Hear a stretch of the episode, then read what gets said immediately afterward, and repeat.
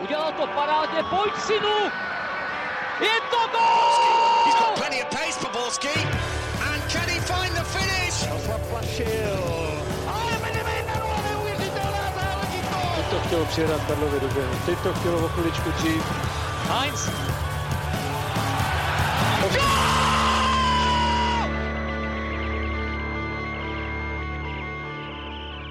Říkáte si, že tady dneska něco nesedí? No máte pravdu. Ondra se zasekl ve Švýcarsku a mě čeká velká premiéra. Poprvé ne jako host, ale jako moderátor. Ale jinak bude všechno tradiční, takže vítejte u nového dílu Football Focus podcastu.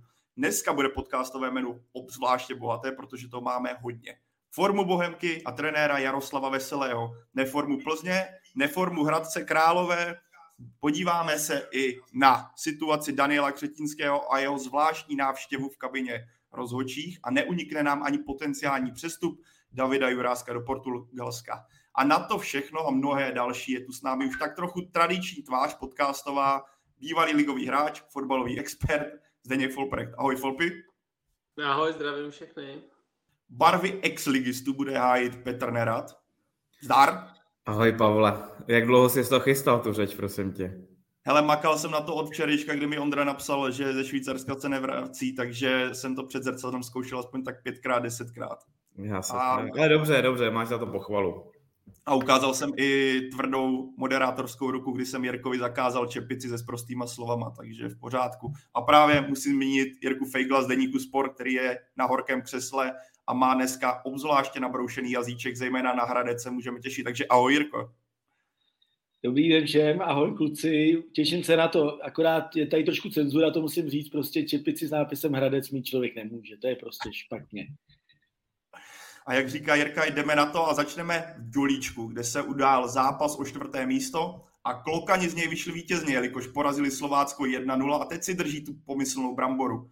Folpy, my jsme tady spolu o Bohemce mluvili měsíc a půl, bylo to tehdy po zápase se Spartou, kdy Klokani trošku, tak řekněme, usli na Vavřínech, možná by se dalo říct, ale od té doby pět soutěžních výher v řadě, šest zápasů bez prohry, skvělá hra, skvělé výkony. Tak v čem spočívá kouzlo Klokanu právě teď? Co bys vypíchl? No tak my jsme se tady bavili po tom zápase se Spartou, ale jako ten zápas se Spartou sice to skóre vypadalo hrozivě, ale vlastně to jako nebylo tak špatný, jo pro mě, protože eh, jako Bohemka ještě nedala penaltu, že jo, Puškáč, pak když eh, ale Čermák vyrovnával na jedna jedna, tak Bohemka v tu chvíli dokonce hrála i líp a dostala vlastně čtyři góly ze standardek jo, proti Spartě, takže eh, jako nebylo to tak hrozivý, jak, jak to skóre nakonec vypadalo.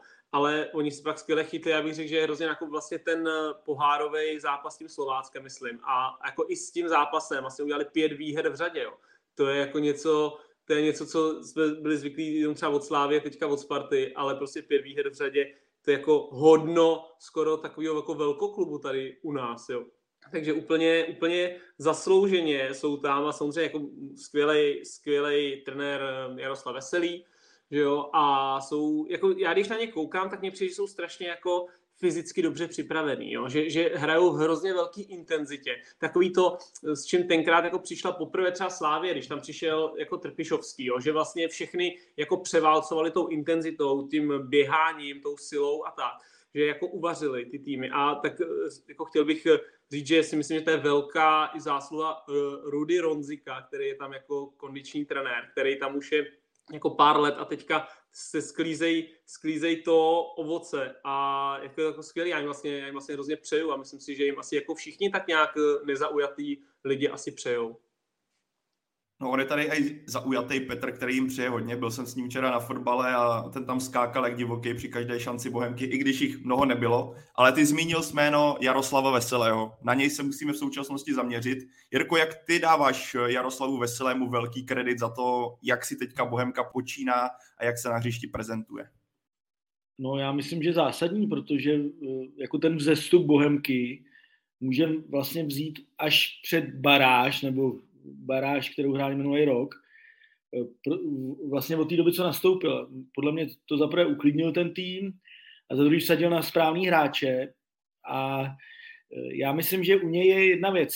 On ho vlastně jako nikdo neznal, jo. A přitom on prošel s Ivanem Haškem jako velký, velký kus světa a tam se asi hodně naučil, protože on sám o tom mluví hodně a rád, že prostě my tady třeba ten arabský svět hrozně podceňujeme fotbalově, jo? přitom třeba podmínky pro fotbal, samozřejmě peníze, i kvalita hráčů je tam obrovská a my to vlastně nevíme, takže on už jako přišel jako dobrý trenér a teď to ukazuje. Eh, navíc on, on, on má jednu věc, on dokáže být jako hodně tvrdý, ale dokáže to dávkovat.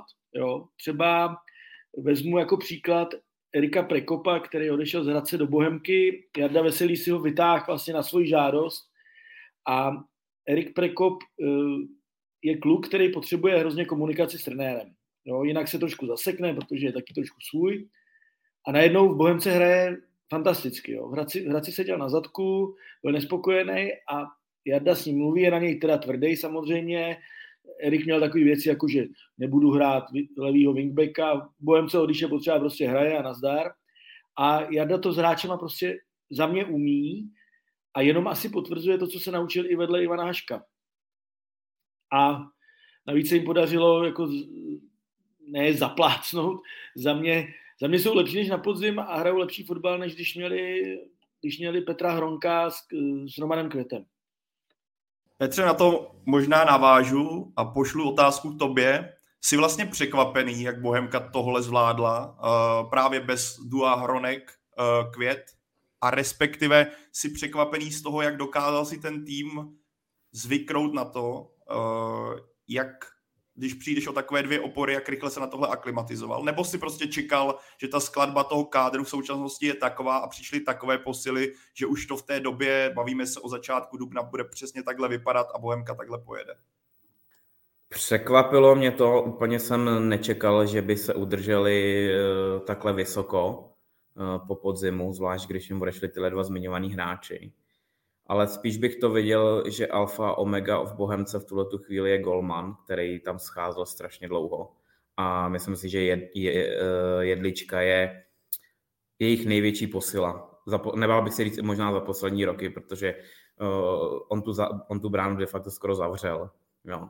Zároveň, uh, já už jsem to tady říkal i minule, když jsme to řešili, uh, líbil se mi příchod Aleše Čermáka, i když samozřejmě ten je teď zraněný, eh, tak úplně Bohem se nepomáhá, ale, ale to je hráč, který si který eh, dokáže ty zápasy kolikrát udělat i sám a je, je hodně kreativní a hodně dobrý eh, v tom, v takovém tom mezičlánku mezi, mezi útokem a zálohou, kde, kde on může být ta ideální spojka. Ale i přes tohle to jsem úplně nečekal po odchodu těchto těch dvou zmiňovaných, že by se Bohemka mohla vyšvihnout až na, čtvrtý místo. Bavili jsme se o tom, že by byl úspěch, kdyby se udrželi v šestce, jo, ale spíš jsme, spíš jsme předpokládali, že, že spadnou do té skupiny e, do prostřed, ale samozřejmě myslím si, že využili takového toho dobrýho začátku na jaře a teď se vezou na, na té vlně, té vlně té euforie, eh, zvlášť po, po, to Jirka velice dobře zmínil, když vyhráli na Slovácku pohár a tak nějak jako proplouvají teď tou ligou na vlně euforie a myslím si, že že už ani, že, že kdyby vypadli ze šestky, tak bude to velký překvapení. I přesto, že co jsme včera koukali, tak los nemají úplně jednoduchý. Ale po delší, do, po delší, době se, po delší době se povedlo zalepit díry po odchodech správnýma hráčema, že se to nelepilo nějakýma klukama eh, až na konci přípravy, kdy, kdy vlastně eh, se šahalo do, do těch týmů pro, pro hráče, kteří třeba ne, toho neodehráli eh, tolik nebo naopak skoro nic. Jo. Zároveň, co se budeme povídat, Bohemka tohle to řeší každý půl rok. Vždycky jim někdo odejde z týmu a, a myslím si, že ten tým už je na to natolik zvyklý, že, že už je úplně nerozhodí, i když nějaký dva důležitý hráči odejdou během, během sezóny nebo po sezóně. Jo, takže Myslím si, že jsme všichni překvapený a jak říkal Folpy, eh, Bohemka je tým, který mu většina neuzaujatých eh, lidí a diváků fandí a věřím, věřím, že jsou schopní to dotáhnout tu ligu na tom čtvrtém místě, případně ještě trošku pozlovit Plzeň, když by Plzeň pokračovala v těch výkonech, co předvádí teď na jaře.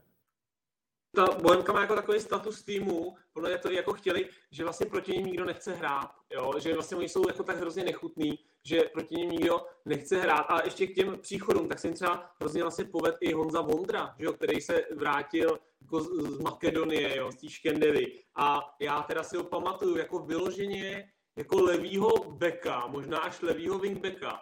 A strašně mě překvapuje, že vlastně v té trojice on hraje třeba toho prostředního stopera. To, to je třeba věc, kterou já bych jako nikdy neřekl. Takže e, přivedli i Matouška, že, který byl předtím na, na hostování v Liberci, takže i jako tady ty vlastně dílčí věci, nejenom tady ty dva jako velký příchody, že mu Šermák Jedlička, jak říkal jako Nery, Jedlička skvělý, budem se chyběl Golman dlouho, takovýhle dobrý, ale i třeba jsem si říkal, že vlastně teď jsem koukal na tu sestavu, co hráli proti Slovácku a vlastně nehrál jakoby ze základu nějakého ideálního, třeba už tam dostal třeba ten mladý Kadlec, nehrál vlastně Petrák je zraněný Puškáč a oni vlastně stejně to jako nahradí, dá se říct, úplně v pohodě. Mně přijde jako dobrýma hráčema, že vlastně mají celkem kvalitu i jako mimo tu základní jedenáctku, což je třeba rozdíl oproti, teď si na to stěžoval Jirka Jarošík, že v jednom podcastu, kde říkal, že prostě v Teplicích, když vypadnou čtyři hráči základu, tak neporazí ústí nad Labem, jo, třetí ligový. Takže si myslím, že vlastně to dobře skvěle složili a mají, nemají jenom těch 11, 12, 13 hráčů, což je u těch jako menších klubů tak nějak zvykem, ale mají fakt jako celkem široký kádr kvalitní. Folpy numero uno, zase ti střílí mikrák, tak jestli na toho hodíš očičko. A Petře, prsknu ještě jednu otázku na tebe, protože ty jako bývalý hráč Bohemky, člověk, který má insight trošku, řekněme, do dělíčku, zmiňovali jste tady oba teďka s Folpim přestupovou politiku a dobré přístupy v zimním přestupovém období ze strany Bohemky. Řekl bys třeba, že se něco v tom sportovním vedení stalo? Třeba změnilo, přišel někdo, kdo tam doposud nebyl, kdo třeba nebo díky kterému teďka přichází jméno jako Jedlička, Čermák, nebo to je standardní stav, akorát tentokrát se klokani prostě takzvaně trefili? Řekl bych, že se trošku změnila spolupráce s Plzní, že tam ty vztahy jsou teď asi na lepší úrovni, než bývalo dřív. A dále si myslím, že začali využívat eh, toho, že když prodávali hráče, tak si eh, kromě peněz říkají prostě o nějakou hráčskou kompenzaci, což je podle mě pro, pro tým jako je Bohemka strašně důležitý. Ale i přesto, i přesto víme, že někdy ty hostování prostě nevycházejí tak, jak eh, by mělo. Jo, takže řek, neřekl bych, že by se něco významně změnilo v politice přestupové Bohemky, uh, jenom bych jako zmínil, že se zlepšila situace mezi Bohemkou a Plzní, co se týká vztahama, ale řekl bych, že prostě se, se teď jako letos se trefili. Jo, myslím, že ta sezóna prostě od začátku v létě se trefili do Anama Jánoše, si myslím, který, který i když teď vypadá trošku ze sestavy, ale který je velice dobrý střední záložník, jo, takový ten defenzivní. Jo. Uh, trefili se do Erika Prekopa, jak říkal Jirka, myslím, že taky velmi zajímavý hráč. Jo. Uh, měli hálu vlastně, myslím si, po konci smlouvu zadarmo, jo, což je taky hráč, který je prověřený ligou, i když taky ze zdravím je to kolikrát složitější. Ale prostě letos, letos se trefili, co si teď jako tak jako vybavu, podle mě ani ani jeden hráč, který přišel, tak by nebyl úplně jako krok vedle. Jo, samozřejmě mě mrzí uh, neustálý zranění Honzy Morávka, který, který se vrátil zpátky do Bohemky a byli jsme vlastně na něj všichni zvědaví. Bohužel se před prvním kolem zranil, když měl být v základní sestavě. Ale jak říkám, nemyslím si, že by se něco významně změnilo. Prostě letos ta sezóna Bohemce vyšla, jo, a, nebo vychází a může z toho pramenit skvělé umístění, ale, ale myslím si, že jako nějaký hodnocení větší se zaslouží až po x letech, nebo prostě po roce, po dvou, než, než po jedné uh, dobré sezóně.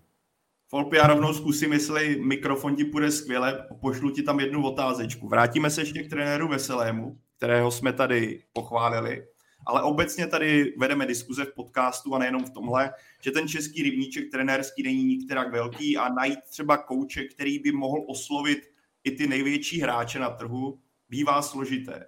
Přijde ti, že třeba příklad Jaroslava Veselého je možná ten, kdy by o něj výhledově mohla stát ta nejlepší trojka. Třeba když vypíchneme teďka krizi Plzně, ke které se dneska ještě dostaneme a bavili jsme se tady o tom, že na tom trhu úplně není ideální kandidát, tak viděl bys třeba Jaroslava Veselého jako toho člověka, který by mohl zamířit třeba do Plzně nebo do nějakého takového celku? Tak ukaž mi když tak palec, jestli je to dobrý s mikrofonem. Dobrý. Ty, ty palce máš na tu, ty tady to. Uh, takže, no já si myslím, že by vlastně mohl, ale teď jako si pojďme říct, jestli ta Plzeň, když to řeknu, jestli když nenajde asi nějakého jako investora, třeba zahraničního, jo, tak tak se vlastně trošku bojím, aby zase jako z takový té desetiletky, nebo, nebo tak nějak, jak to měla, tak aby zase vlastně ne, nespadla do tako, na takovou tu úroveň jako Boleslavy, Liberce, jo, a tak, protože jako finanční problémy tam prostě jsou a jestli oni to neudělají, jestli třeba neudělají Evropu a tak, tak ten kádr jako musí platit eh, celkem velký jako výplaty těm svým hráčům, že jo, protože to jsou jako dobrý hráči.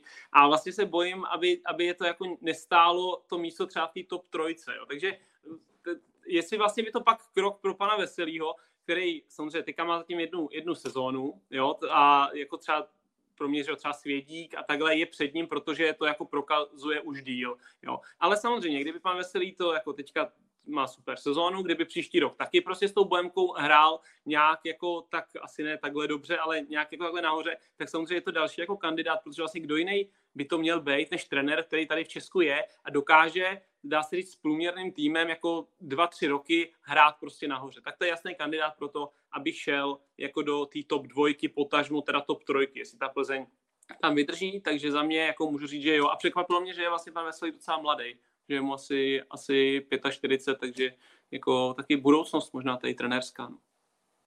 Kluci, já bych tomuhle řekl ještě jednu věc. Zapomínáme ještě na jedno jméno, a to je David Horejš. Jo, trošku tím, že měl špatný podzim v Jablonci, tak trošku z té škatulky vypad. Ale on opravdu v Jablonci ten tým úplně překopal, úplně překopal jeho návyky tréninkový, herní a najednou se to začíná projevovat. Jo. Takže já myslím, že je tady ještě David Horejš, který podle mě před Jardou Veselým, samozřejmě s Matějem Svědíkem, jak říkal Folpy, eh, je trošičku víc ještě na vlně nebo na delší vlně, protože s Budějovicema udělal taky velké věci.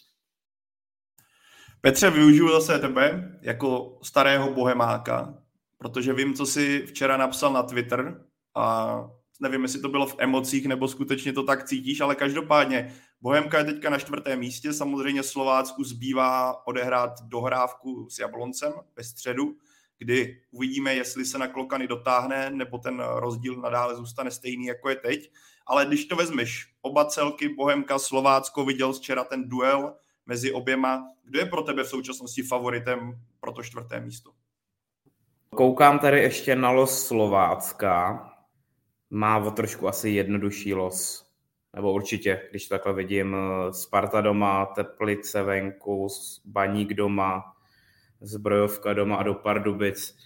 Takhle, eh, favorizuju furt Slovácko z jediného prostě důvodu, že prostě x let eh, dokazují, že to je tým, který, který vlastně poslední roky dokazoval jako jediný trošku ty, tyhle tu svatou trojici jako dohánět. Takže i přesto uh, včerej, i po včerejším výsledku si myslím, že větší favorit je Slovácko.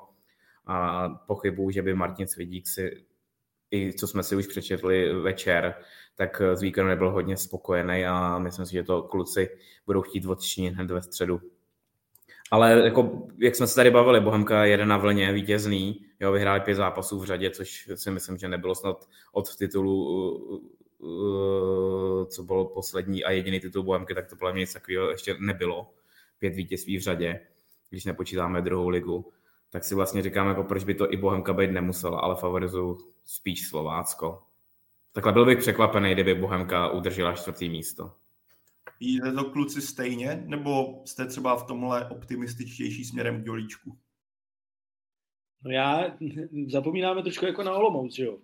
Na Jablonec, musím říct. Jo. Jablonec hraje ve středu se Slováckem a může se dotáhnout vlastně skoro, skoro k té šestce. Uh, já bych eh, to přál, musím říct, Bohemce, protože, jak říkal Zdenda, Bohemka je hrozně sympatický klub, už od malička vlastně, já si trošku pamatuju ty 80. léta, jako kluk jsem koukal na ty poháry, Switch Town, jestli se nepletu a takovéhle věci. Byli tam zajímaví hráči, že byl tam Panenka, byl tam Levý, Sloup, to byly takový jako i pro kluky ne, ne z Prahy, to byl, je to hrozně sympatický klub, takže bych jim to přál, ale já si myslím nakonec, že by to mohla být Olomouc, protože já jsem teda Slovácko úplně na to ne, nefavorizoval už před sezónou a myslím si, že Olomouc hrála teď na Slávy, tak tam ztratila, to se dalo čekat, ale jinak, jinak hraje dobrý fotbal a mohla by být čtvrtá, si myslím. Já bych si klidně typnul tu Bohemku, že to udržej. Eh, že, že se jako udrží na té vlně a i pak v té v té skupině jako o titul, tak myslím, že ta, možná ta Bohemka jako dokáže tak jako líp eh, hrát s těmi jako těžkýma soupeřema, jo, spíš, než, než třeba to, to Slovácko, který v podstatě nemá problém jako porazit týmy ze spodu, ale vlastně, když vyjede někam, řeknu třeba na Slávy, nebo tak, tak to jako není pro mě úplně ono. Vždycky od toho Slovácka čekám, že vlastně něco jako udělají, že to bude těžký zápas pro toho favorita a vlastně mě jako tak trošku zklamou. Takže pak, když přijdou ty těžké zápasy v té šestce, tak eh, bych klidně věřil víc té Bohemce. Folpi, zůstaňme u tebe, protože jsme tady zmínili jméno jako Jedlička, Čermák, Prekop, mohli bychom asi pokračovat i dalšími a v předchozích podcastech jsme taky zmiňovali některé kluky, ale pro mě možná nej, pozitivně nejvýraznější jméno je v současnosti Michal Beran, který po přestupu do Slávy pár let zpátky, jako kdyby sestoupil z té cesty, kterou měl. Chvíli mu to trvalo, Pardubice mu nesedli, v Bohemce to chvíli vypadalo, nebo chvíli. Nějaký čas to vypadalo, že to taky nebude úplně ono. A teďka, když ho sleduji, tak mě, na mě působí, že konečně to ten hráč, o kterém jsme, nebo uh, kterého jsme čekali, když zazářil v Liberci. Tak jak ty to vidíš? Kde třeba vidíš jeho zlom a myslíš si, že konečně ukazuje ten potenciál, který má? Ty říkáš Michal Beran, já bych řekl, že ještě jako bych tam řekl Michal Beran a Dan Kestel, jo, teďka jako v poslední, v poslední době. Ale abych zůstal teda u, u Berana. Já jsem proti němu nastoupil, když on hrál za Liberec, já jsem on tenkrát na ve Zlíně. A musím říct, že na hřišti jsme se potkávali ve, ve středu hřiště a musím říct, že jako na mě udělal obrovský dojem. Jo? A to, bylo, to byla ale jako ta fáze, kdy, kdy on jako válel v tom Liberci, jo? Kdy, kdy mu to šlo. A udělal na mě obrovský dojem. A, tak, a pak, když ho koupila Slávě, tak jsem si řekl, že to je jako pro Slávě super kauf a musím říct, že jsem ho čekal prostě za, za dva roky, jako že, tam, že tam bude hrát. Ale samozřejmě vždycky se jako něco stane, nějak vám to jinak sedne, nebo jo, je to, mi přijde takový jako, je trošku možná takový plach, plachý klub mi přijde podle toho, co vidím. A že vlastně ty Bojence teď, jako taky mu to trvalo dlouho, ale teď prostě mu to tam sedlo a on ty jako dispozice má skvělý, jo, ten první dotek, to rychlý vyjetí, vidění hry a tak. tak. A samozřejmě, když se tomu týmu daří, je nahoře, tak, tak se mu taky hraje úplně jinak, než když třeba hrál v Pardubicích, jo, kde, kde, kde, hráli, kde hráli třeba tenkrát taky trošku jiný fotbal. A prostě je to, je to stejně jak třeba s tím prekopem. Vlastně z Hradce bych si ho asi nevytáhl, protože mě tam vlastně moc nezaujal. Jo. Ale v té Bohemce najednou zasedíš do jiného systému, dáš kolem mě jiný hráče, trenér po tobě něco chce a najednou jako ti dovolí, aby vlastně rozkvetly ty tvoje přednosti, což je teďka přesně u Michala Berana. Takže jako pro mě je to furt výborný fotbalista a jako on je ještě mladý, on je furt ještě, že jo, jako v 11, takže to je ještě, že jo, někdo už má takový to, no, on se ne, neprosadil ve Slávě a bude to, ale on má jako ještě spoustu času, aby jako tu úplně jako velkou, velkou kariéru udělal. No a pak teda, když už jsem to načal, tak Dana Kestla, jako bych chtěl říct, to je jako, já bych nikdy neřekl, že může hrát pravýho wingbacka. Jo, když já ho vlastně, on u nás byl chvíli na hostování uh, v, ve Slovanu Liberec, kde teda vlastně skoro nic neodehrál, jo, ale, ale prostě jsem ho viděl jako takového toho klasického stopera, takový ten lam železo prostě jako ze zadu a kdyby mi někdo řekl, že bude hrát pravýho wingbacka, bude centrovat a chodit jeden na jednoho u praporku, tak, tak jako bych si řekl, že to asi není pravda, no ale jako je na něm vlastně věc skvělý třeba sebevědomí, jo. On si myslím, že třeba ani ty, to sebevědomí je možná větší, než ty jeho nějaké schopnosti, jo, technicky nebo tak, ale ale to je, to je vlastně jako úžasný u něj hrozně. A je to hrozně jako dobrý kluk a přijde mi, tu Bohemku hrozně jako táhne i on a vlastně mu to strašně přeju. Nery, tady komentář od Pavla Hrdiny, že Beran je skoro jako ty v nejlepších letech, souhlasil bys. A kdybys chtěl třeba ještě něco k Beranovi říct, co by to bylo, pokud uh, Folpy už neřekl všechno? O 15 kg lehčí je Beran, ale. Je o 15 kg lehčí a co bych k němu chtěl říct, aby nedopadl jako já, ale jako je dost možný, že tam nějaký herní prvky jsou podobný, no. Musím říct, že Beran je daleko víc pohyblivý, než jsem byl já, ale tak já to taky hrál před deseti lety, no. Tomu bylo tak deset, si myslím, tu chvíli, nebo dvanáct. Ale jo, jako tak eh, já souhlasím s klukama, jako v tuhle chvíli. Myslím si, že se mu hodně nepovedlo angažmá v Pardubicích, kde vlastně si úplně neset jako ani s kabinou a celkově s tím fungováním toho klubu až jsem byl překvapený, že pak dostal nabídku z Bohemky, kam on se vlastně shodou okolností vrací že on byl v mládeži v Bohemce, kde, kde pak přestoupil do Liberce, ale souhlas, jako myslím si, že teď je jako jeden z nejzajímavějších hráčů a vlastně v té kooperaci s Pepou Jindřiškem, který mu, který mu ten střed hřiště jako tak říkajíc čistí, tak uh, on, je, on je na tom hřišti ten, ten kreativní hráč, ne, ne, není nikdo kreativnější uh, ze základní sestavy Bohemky v tuhle tu chvíli. A myslím si, že, že tu šanci vlastně dostal šanci díky tomu, že Adam Jánoš byl vykartovaný, a chytil za pačesy a teď ukazuje, že, že právoplatně patří do základu a tu Bohemku táhne, protože je nejvýraznější na tom hřišti a vypadá velice dobře v zápasech. Takže jediný, co bych mu tak jako mohl říct, aby, aby na to, můžu říct prostý slovo nebo ne? Ne, musíš se vypípnout, nebo musíš je. ho rozdělit na dvě aby, části. Aby na to nesral jako já. Pardon, takže jsem to řekl, uh, takže tak máš žlutou kartu samozřejmě a víš, co nastane při červené kartě, už to jednou zažil. Jirko, ale zůstaňme, no, povídej já, já ho mám, já jsem, musím k němu přihlásit, já jsem jeho hrozný fanoušek už, už od té doby, co vlez, vlez do ligy, já mám prostě pro tyhle hráče hroznou slabost, uh, takže jsem měli pro Neryho. A uh, já myslím, že Michalovi Beranovi hrozně sedí i jakoby trošku ta změna Bohemky, která se udála tím, že odešli Hronek, s Květem. Bohemka šla víc do rychlosti, Prekop, teď je tam Hála, je tam Matoušek, Drchal, eh, Puškáč je hodně zraněný, Drchal je taky trošku jiný typ útočníka a on má kolem sebe přesně hráče, který potřebuje, jo, protože on, on opravdu, jak, jak říkal Folpy, je to nejkreativnější hráč Bohemce a on využívá toho nastavení nebo toho mo, modelu hry, který Bohemka hraje a přesně tam zapad. A jako já doufám, že, že se prosadí ještě i ve Slávii, protože já myslím, že by ho byla hrozná škoda, protože takovýchhle hráčů v Lize moc nevidím. Za mě je to minimálně jako stejná kvalita, jako je, jako je Čermák, takže proč by nemohl hrát ve velkém klubu delší dobu? Folpy, já využiju tebe jako středáka bývalého možná i budoucího, to uvidíme, kam tvoje kroky dál povedou. Ale každopádně Jirka tady zmínil Aleše Čermáka. Dokáže si představit v současném rozestavení a nastavení Bohemky, že by ti dva hráli spolu v základní jedenáctce, nebo se dostáváme do takové spíš paradoxní situace, že Bohemka má natolik nebo tolik možností, co se kreativity týče v současnosti, že některé z těchto jmen musí sedět. Já vlastně tady to úplně nemám rád, takový to jako říkání, jako, ale vy dva jste stejný typy, vy nemůžete hrát spolu, jo. Já jsem se s tím několikrát setkal i během tři kariéry a že jo, kdyby někdo říkal prostě Šavimu s Iniestou, že nemůžou hrát spolu, že musí hrát jenom jeden, tak jsme ochuzení jako o, o, o spoustě jako krásného fotbalu, že jo.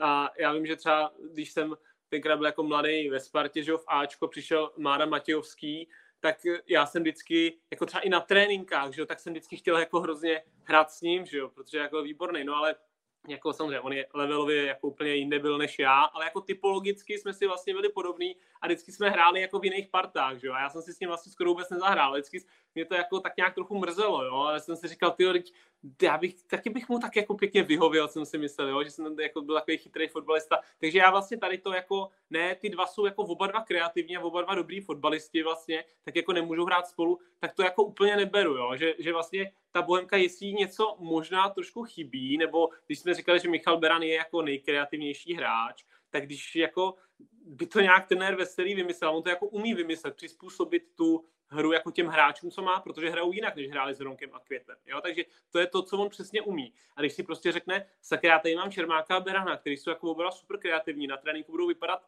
dobře, tak prostě já si myslím, že jako je tam, určitě musí vymyslet nějakou variantu, aby hráli spolu. Jo? A, a protože pro mě je takový alibi, jako tyhle vy dva jste asi stejný, tak nemůžete hrát spolu. Přitom, jak jsem říkal, třeba Xavi a Iniesta, že jo, tak, eh, tak prostě nakonec, nakonec to jsou jako tak dva kreativní hráči a tak dva chytrý, že si nakonec spolu jako můžou vyhovět ještě jako úplně nejlíp ze všech, dá se říct. No a ty jsi to tady zmínil, ty jsi to zažil, s Markem Matějovským každý do jiné skupiny, asi tím pádem nějaký skeptický pohled k tomu, abyste mohli hrát spolu. Myslí, že v současnosti, pokud vezmeme nejenom Bohemku, ale celý český fotbal, že se to trenérské uvažování v tomhle změnilo, nebo si myslí, že tady tenhle jistý stereotyp pořád přetrvává? A třeba to, kdyby klidně uvedl na nějakým týmu v rámci ligy, kdyby tě napadl. Eh, Já vlastně, nebo třeba teď jsem to viděl na Slávy, dá se říct, jako, že typologicky není to úplně stejný, ale třeba, dejme tomu, Ševčík za Fejris, jo, můžu říct jako vlastně dva, jako z těch středáků, co oni mají, tak asi nejkreativnější, jo. A právě si myslím, že když je jako dokážeš dát vedle sebe, tak oni najednou každýho to ještě posune jako o level vejš, jo, když, když vlastně oba vlastně budou v pohodě. A já to vím i ze svého, já jsem třeba taky vlastně hrával s Alešem Čermákem a vlastně jsme byli taky jako v úzovkách trošku podobný typy, ale vlastně jsme si strašně vyhověli. Jo, takže když ty dva dokážeš dát k sobě a oni se vyhoví a oni taky nejsou blbí ty hráči, taky vědí, mně se hraje líp s tímhle, protože mě líp chápe, mně se hraje líp s tímhle. A když jsi prostě na stejné vlně, tak uh, budeš hrát pak jako McDavid s Dreisaitlem prostě v Edmontonu, že jo? Tak uh, jako proč je budeš rozhazovat, že jo? Jirko, byl tady zmíněn i Dan Kestel uh, a Folpy se sám divil, jak se vlastně vyprofiloval. Nebudu lhát, taky když jsem sledoval Dana Kestla v prvotních uh, zápasech, kdy hrával stopera, tak jsem si říkal, tyjo, je takový habán, který, když ho vidím v souboji, kdybych byl jeho protihráč a viděl bych, že se Dan Kessel ke mně blíží, tak se jako říkám si, počítám anděličky a říkám si, že to bude sakra bolet. Čím si myslíš, že se takhle do, vyprofiloval? Je to trenérem, nebo to měl vždycky v sobě, akorát to bylo tak trochu skryto, nebo bys tam našel ještě nějaký důvod za vzestupem tohle teďka wingbacka Bohemky a řekl bych, jak nazbít nastínil Folpy, stabilní a stěžejní části základní sestavy. No já jsem si doteď myslel, že jeho největší jako devíza je to, jak vypadá. Že se prostě k němu nikdo nepřiblíží, jo, protože to je, to jako toho potkat někde večír, tak je fakt těžký, asi podle mě. Ale uh, musím říct, bavil jsem se o tom s Jardou Veselým a Jarda Veselý s ním nebyl spokojený v jedné věci a to je, uh, to je to, že on byl trošku nervózní z toho jako šíleně odpovědného postu, který hrál klasického stopera. Jo, a říkal, ale já na něm vidím, že prostě on má nějaké věci, ale za dělá chyby, protože občas si chce zahrát a za druhý je prostě z toho nervózní a, a rozhod, se, rozhod se, že prostě mu najde, že mu najde místo, že ho chce mít v sestavě. Navíc, a teď mě myslím, Nery určitě řekne, že mu pomohlo zranění někoho na začátku jara nebo v zimní přípravě. Kdo mohl hrát pravýho wingbacka? Ty jo, tak teď, teď jsem Tam dostal, ne? Hrával vždycky poslední sezónu. Jo, ale, ale dosty, ale, ale podle mě nebyl ale úplně nebyl zraněný. zraněný. Taky si myslím, ne, že prostě přeskočil. Já si myslím, jo. že oni, oni to Zranil se jim křapka v prvních zápasech, ale... ale... A já myslím, Nery možná už během přípravy, ale, ale dobře, on prostě mu hledal místo a uh, já, když jsem ho viděl v některých zápasech, třeba v Liberci, tak jsem fakt jako, jak to říkal Zdenda, jako já jsem úplně jako čuměl, jo. Protože on, on prostě hrál na postu, kdy to nemohl ukázat, no a v tom klukovi to teda viditelně je a trenér našel prostě uh, jeho správný místo možná. Vemte si Tomáše Holeše. Jo. Tomáš Holeš byl jako hodně dobrý pravý back, no a teď je, a, ale Trpišovský v něm viděl něco dalšího a teď je z něj za mě prostě evropský střední záložník nebo stoper. Ještě, a na takovou úroveň by to podle mého názoru na pravém beku jako nedotáh, jo, protože třeba mu něco maličko chybí, jo, ale takže ten trenér prostě to, já si myslím, že to je hlavně zásluha trenéra to je ono, jak jsem říkal, že vlastně když máš v tom kádru jako hráče, který prostě vidíš, že jako ty kvality má na tu jako jedenáctku, tak musíš někdy jako zareagovat, jako to dělal pan Veselý. A vlastně říct, ty on je jako dobrý, tady tomu sice nesedí, ale já mu jako ten post najdu. Jo, když, když jsi jako o něm přesvědčený, že patří do základu, tak to prostě tomu trošku uspůsobit, jo, což se tady jako u Dana Kesta povedlo. A stejně si jako myslím, že nevím, kdyby se chtěl jako jakože by vlastně mohl pomýšlet na to se jako posunout zase o level vejš třeba jo, do nějakého týmu. Myslím si, že by jako mohl. I když eh, jako ten, eh, ten Jirka Fejgl tady na mě dělá takový přimhouřený oči. Ale tak stejně si myslím, že jako ideální vlastně post pro něj asi, kdyby se jako trošku uklidnil, chytnul teďka nějaký to sebevědomí, by možná byl ten jako pravý stoper v té trojce, jo? něco, co hraje třeba Martin Vítík ve Spartě, kde on vlastně může jako to i vyjíždět, ale zároveň využije tu svou jako postavu. Úplně ho nevidím na takového toho wingbacka, vidím ho na něj v Bohemce, ale možná ne jako v tom, ještě kdyby si chtěl posunout o level.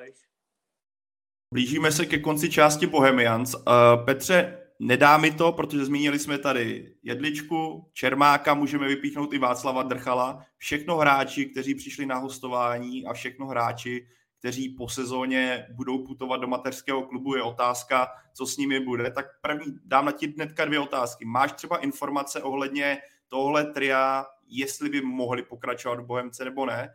A když se podíváme na to, že Bohemka teďka bojuje o čtvrtou, o čtvrtou pozici, potenciálně stále ve hře i třetí, pokud by Plzeň pokračovala v té krizi, ty jsi to napsal, že vlastně by mohla Bohemka útočit na to, na to vysněné, na ten vysněný bronz a potenciálně i poháry.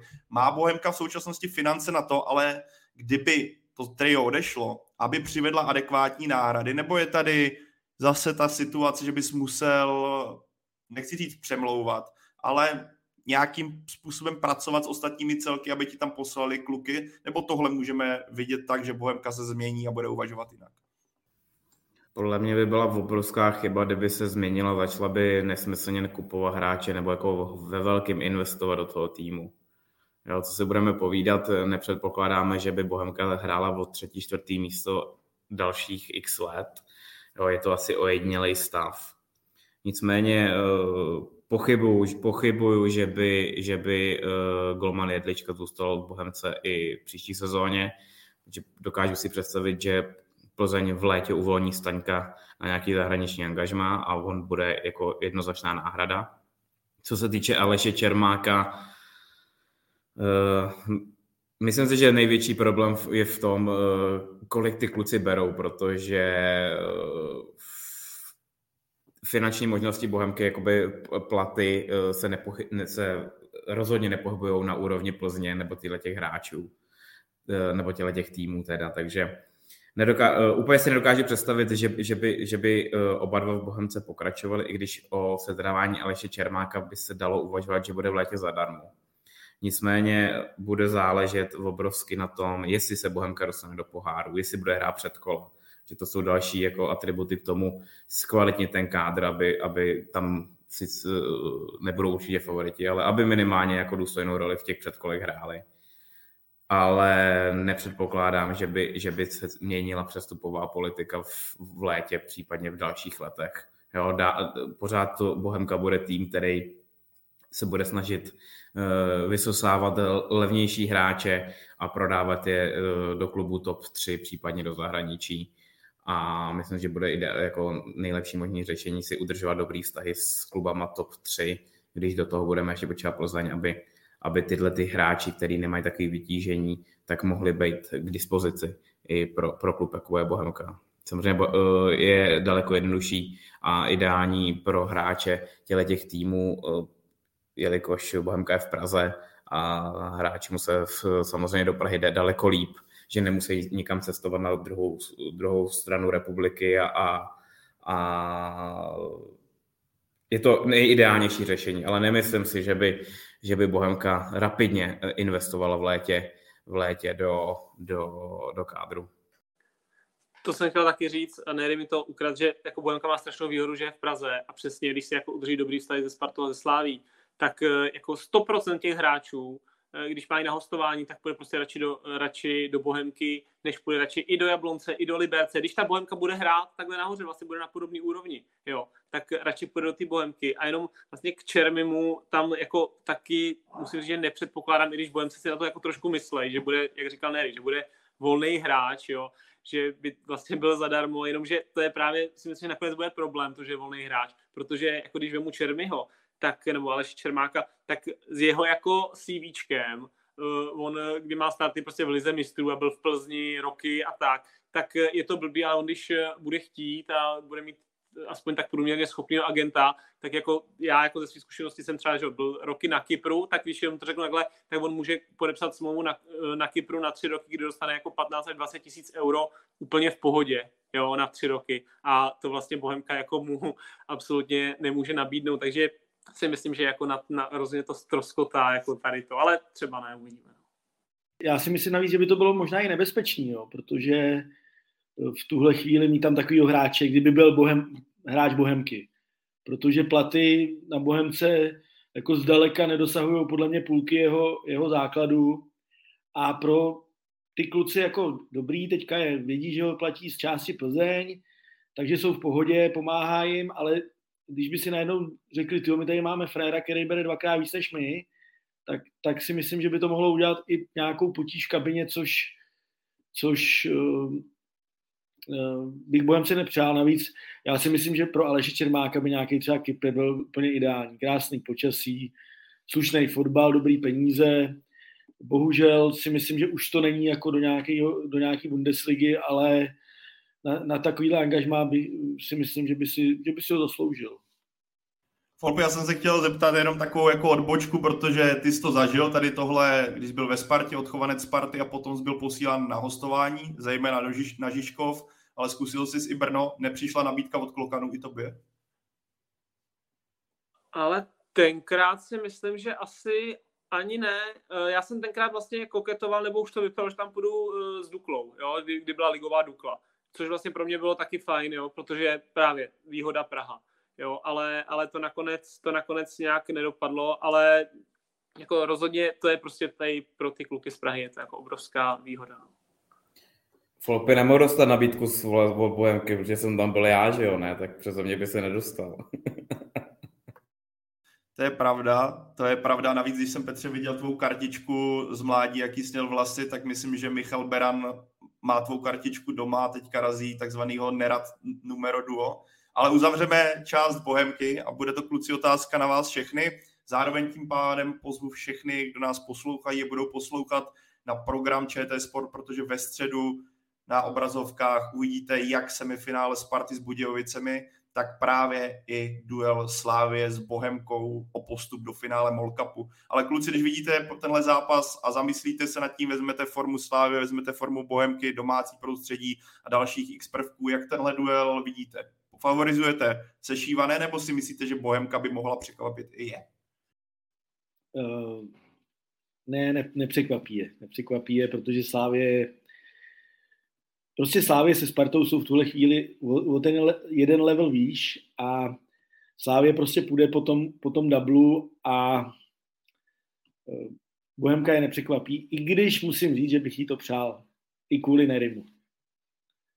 No, já si souhlasím s Jirkou, jako kdyby hrála Bohemka doma, tak věřím, že by se mohlo jako něco stát, že Bohem, Bohemce se, budeme povídat e, doma na Slávy nechci říct daří, ale jsou schopní je prostě uh, překvapit a nějakým způsobem občas porazit.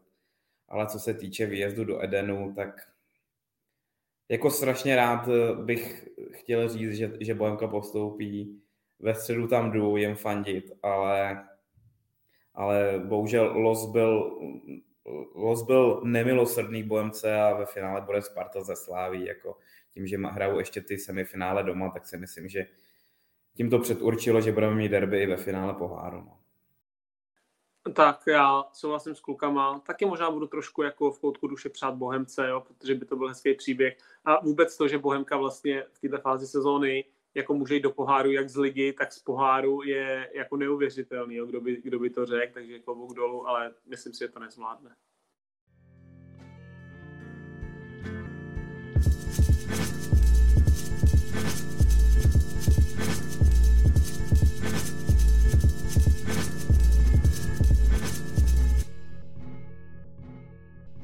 Pojďme dál a zastavme se jak u Plzně, tak i u momentů z duelu ze Sparty, zejména u aktu Ladislava Krejčího vůči tribunám a také kroku Daniela Křetinského k rozhočím. Ještě předtím bych ale chtěl zase upozornit, až podcast končí popisku na YouTube a také v článku na webu ČT Sport bude zase odkaz na typovačku dalšího ligového kola za poslední kolo obrovská gratulace Jáchymu Šrámkovi, šest typů správných z osmi, nejlepší kurz, takže Jáchyme klobouk dolů, pokud jste si na to vsadil, tak myslím, že máte veselý týden a možná nemusíte teďka ani do práce. Ale pojďme tedy k tomu hlavnímu, a to je Plzeň a Sparta. Jirko, my jsme se tady v posledních podcastech, když si tady nebyl, bavili o tom, jaká je pozice Michala Bílka, jestli by měl nebo neměl odejít, jestli by měl nebo neměl ten impuls přijít. Nějak jsme se shodli, že to úplně není zatím nutné, ale když vidíš, a bylo to samozřejmě v kontextu toho, že šlo o reprezentační pauzu.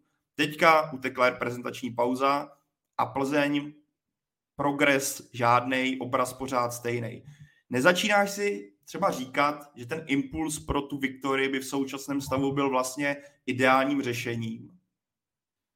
Kluci, já si, tak za prvé, já si myslím, že Michal Bílek už jakoby já to ne, nechci říct hnusně, jako dojel v Plzni, jo? protože už tomu týmu jakoby nedává nic novýho, nic navíc, jede si pořád svoje. To znamená, že ta změna by byla, v pořád, by byla za mě záhodná. Takže, ale rozhodně bych ji nedělal teďka v tuhle chvíli, protože Plzeň se potřebuje jako pokud se chce udržet v té trojici, co, na což narážel Zdenda, a já mám úplně názor jako on, eh, a nemyslím si, že Plzeň se prostě teď 100 let udrží v té trojice velký. Já si myslím, že trochu zapadne, že to bude třeba příběh Liberec, který, který vylítne, pak jde dolů. Já myslím, že jediný klub, který má na to dlouhodobě v tuhle chvíli, ale má k tomu jako sakra daleko, je Baník. Se drží v této trojici, protože Baník je prostě obrovský klub, větší než Plzeň, eh, ale Plzeň na to podle mě nemá. Podle mě by Plzeň měla od léta vyměnit trenéra, vyměnit, eh, trošku změnit koncepci a to stylem jet trošku na levnější hráče, protože finanční problémy tam jsou. Ta Liga mistrů to prostě nezalepila, to, tato jenom, nebo takhle, tato jenom zalepila, ale pořád to jede dál, tam jsou obrovský platy, jako kluci tam, kluci tam berou ne jako ve Spartě a ve Slávě, ale prostě jsou třetí nejlíp placení hráči v lize. Jo. A Plzeň by měla prostě najet na něco úplně nového a to si myslím, že Michal Bílek přišít vší k němu, protože ho beru za výborného trenéra, protože když je trenér úspěšný, tak je prostě dobrý, ať tomu, do, k tomu úspěchu dojde cestou, která se nám třeba nemusí, nemusí líbit, um, tak eh, by měla najet na jinou cestu, takovou jakoby modernější, aby to mělo trošku švih, aby vrátili diváky, jo, protože teď tam vidíš, vidíš tam volné místa. Uh, takže já bych, to, já bych ho vyměnil, ale až po sezóně. A teď tady jenom si přečtu to se mně líbí, mám vysadit medicamenty, baník fakt ne. já, to je dobrý. Já jsem teda měl antibiotika před 14 dny, tak to už jsem vysadil, ale uh, baník určitě jo a já chci, aby byl nahoře, protože baník je prostě obrovský klub a to, že teďka je jako na strašně špatný úrovni a špa, na špatném nastavení, to na tom nic nemění přece. Baník by měl být prostě prohání Spartu se sláví. A když už ty Jirko takhle rozjel, tak ti dodám takovou, je nějaký progres nebo nějaká informace ohledně prodeje Plzně, nebo je to pořád takový ten status quo, že se o tom mluví, že by to mohlo jedno dne přijít, ale reálná akce zatím není žádná?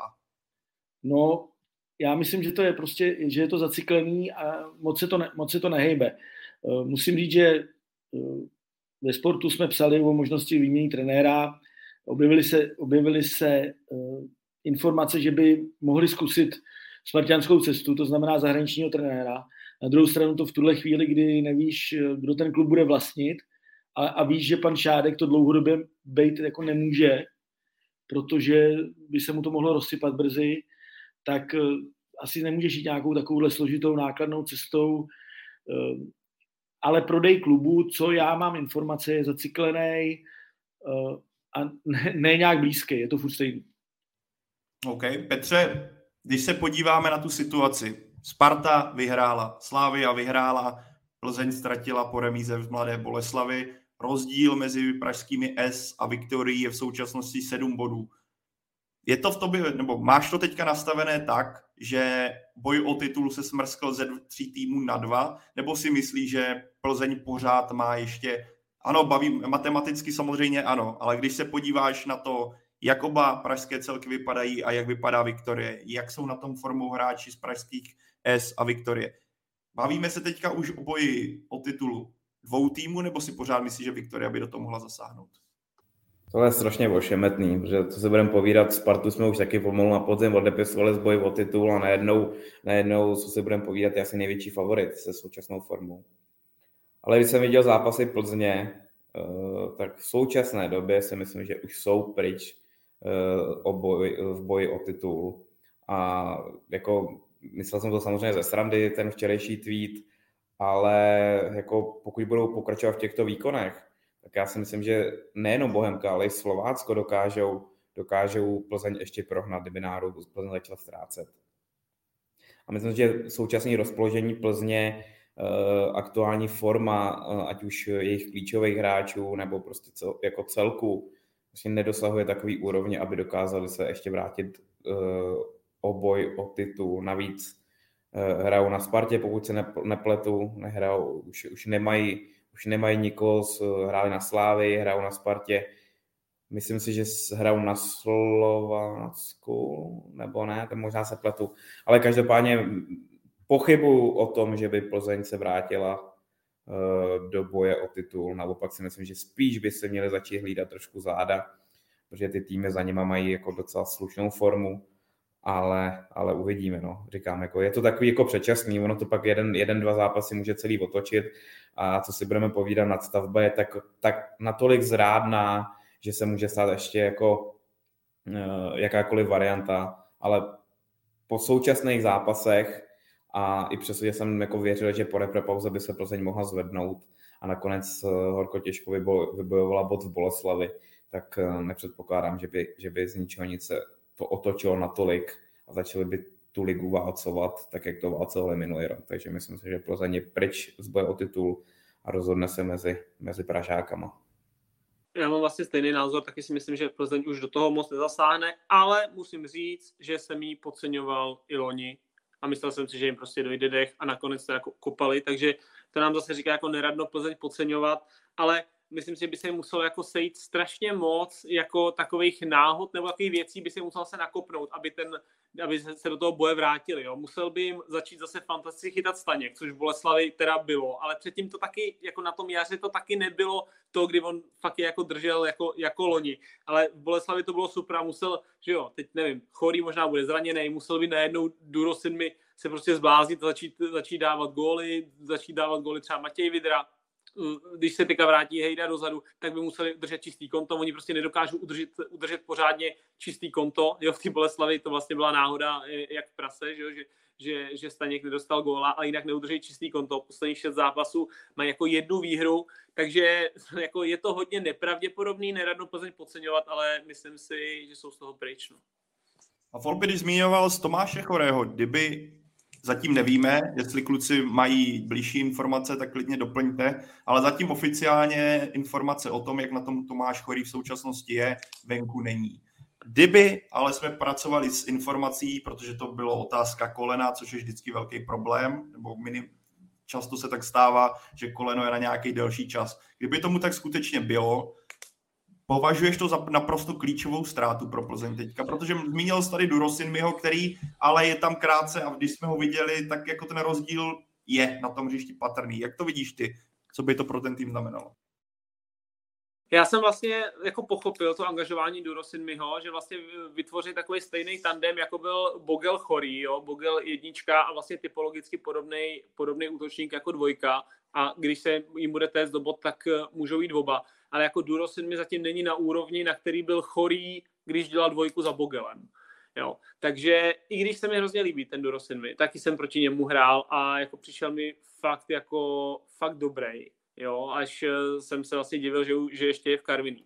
Tak eh, zatím to úplně není ono. A jak jsem viděl to zranění Tomáše Chorýho, no tak to jako nevím, tak to podle mě to jako nebude nic extra vážného, ale podle mě to jako nebude nic, anebo to budou třeba tři týdny, jo, nebo, nebo 14 dní prostě. Jenomže tady ty dva, tři zápasy samozřejmě může Plzni chybět, ale prostě Plzni to teďka nejde ani s ním, jo, takže kdo ví, jako možná to může být eh, v uvozovkách takový jako štěstí v neštěstí, že se třeba něco změní, jo, protože oni vlastně to nedokážou, když tam mají chorýho, on sice pro ten jejich styl je jako nepostradatelný, ale kdyby tam najednou šel třeba nahrot Matěj Vidra, tak budou muset něco změnit a třeba to bude i ten impuls, jo? Že, že jako celkově se to změní. Takže samozřejmě ztráta to pro ně bude, ale momentálně hrajou blbě i s ním, takže, takže asi jako moc, moc hůř už to jako zase tolik nejde. No. Já mám informaci od Jonáše Bartoše, který píše o Plzni. Mělo by to být minimálně pro ten následující zápas, že by chorý nebyl. A já musím říct, že se na to těším já chci, aby šel na hřiště Matěj Vidra, Adam Vlkanová, Síkora a aby konečně začali hrát jako fotbal. Jo, protože eh, jako mám k ním respekt, ale nelíbí se mně, jaký hrajou fotbal. A myslím si, že tyhle kluci by ukázali, ukázali něco jiného, něco lepšího a eh, teď jim to nejde, jak říkal Folpy, je zápasu jedna výhra, jestli se nepletu, tak jako, tak musí něco změnit, jo. A eh, myslím si, že ta absence Tomáše Chorého by je k tomu mohla dovíst, aby změnili styl a aby byli atraktivnější a třeba i úspěšnější. Jirko, podle tvýho výčtu jsem samozřejmě pochopil, že preferuješ menší hráče než ty vysoký, takže tady cítíme lehkou diskriminaci vysokých hráčů a těm se za to samozřejmě omlouváme za Jirku Fejgla. Ale Jirko, teďka konec randy. Ty jsi tady zmínil potenciálně takhle výraznou změnu Michala Bílka. Dokážeš si skutečně ale představit, když vezmeš ty zápasy Plzně a jak Michal Bílek k tomu přistupuje, že by udělal sestavu bez vysokého hroťáka, když si tam přivedl Duros Miho, který přesně tou alternativou, jak tady Folpy nastínil za absentujícího chorého? Nedokážu. Jo, takže, takže uh, proto říkám, že bych teď Michala Bilka neměnil, ale v létě bych prostě udělal řez, zkusil bych hrát jiný fotbal. Uh, bohužel v českých podmínkách jako toho jednoho vysokého útočníka má vlastně skoro jako každý. Jo. Uh, ale uh, teď jsem četl rozhovor s Honzou Kolerem a on říkal, ale já už bych mohl hrát jenom Českou ligu, já bych, už bych v Evropě jako se neprosadil, protože už nikdo na, na takovýhle kluky nehraje. Jo. Ale já bych, já bych prostě chtěl, aby Plzeň začala být trošku atraktivnější a trošku jako evropštější.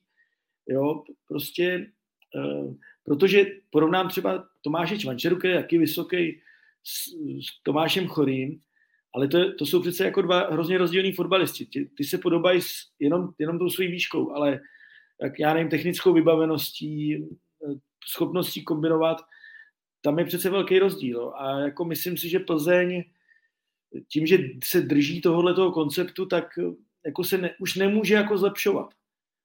Jo? A to je podle mě jejich problém. A tím, že tam je Michal Bílek, který se toho konceptu držet bude, tak se zlepšovat už nebudou. Takže si myslím, že jako proto říkám, že on tam dojel a udělal titul, postupil do ligy mistrů, nikdo nemůže říct ani popel, ale měli by udělat v létě radikální změnu.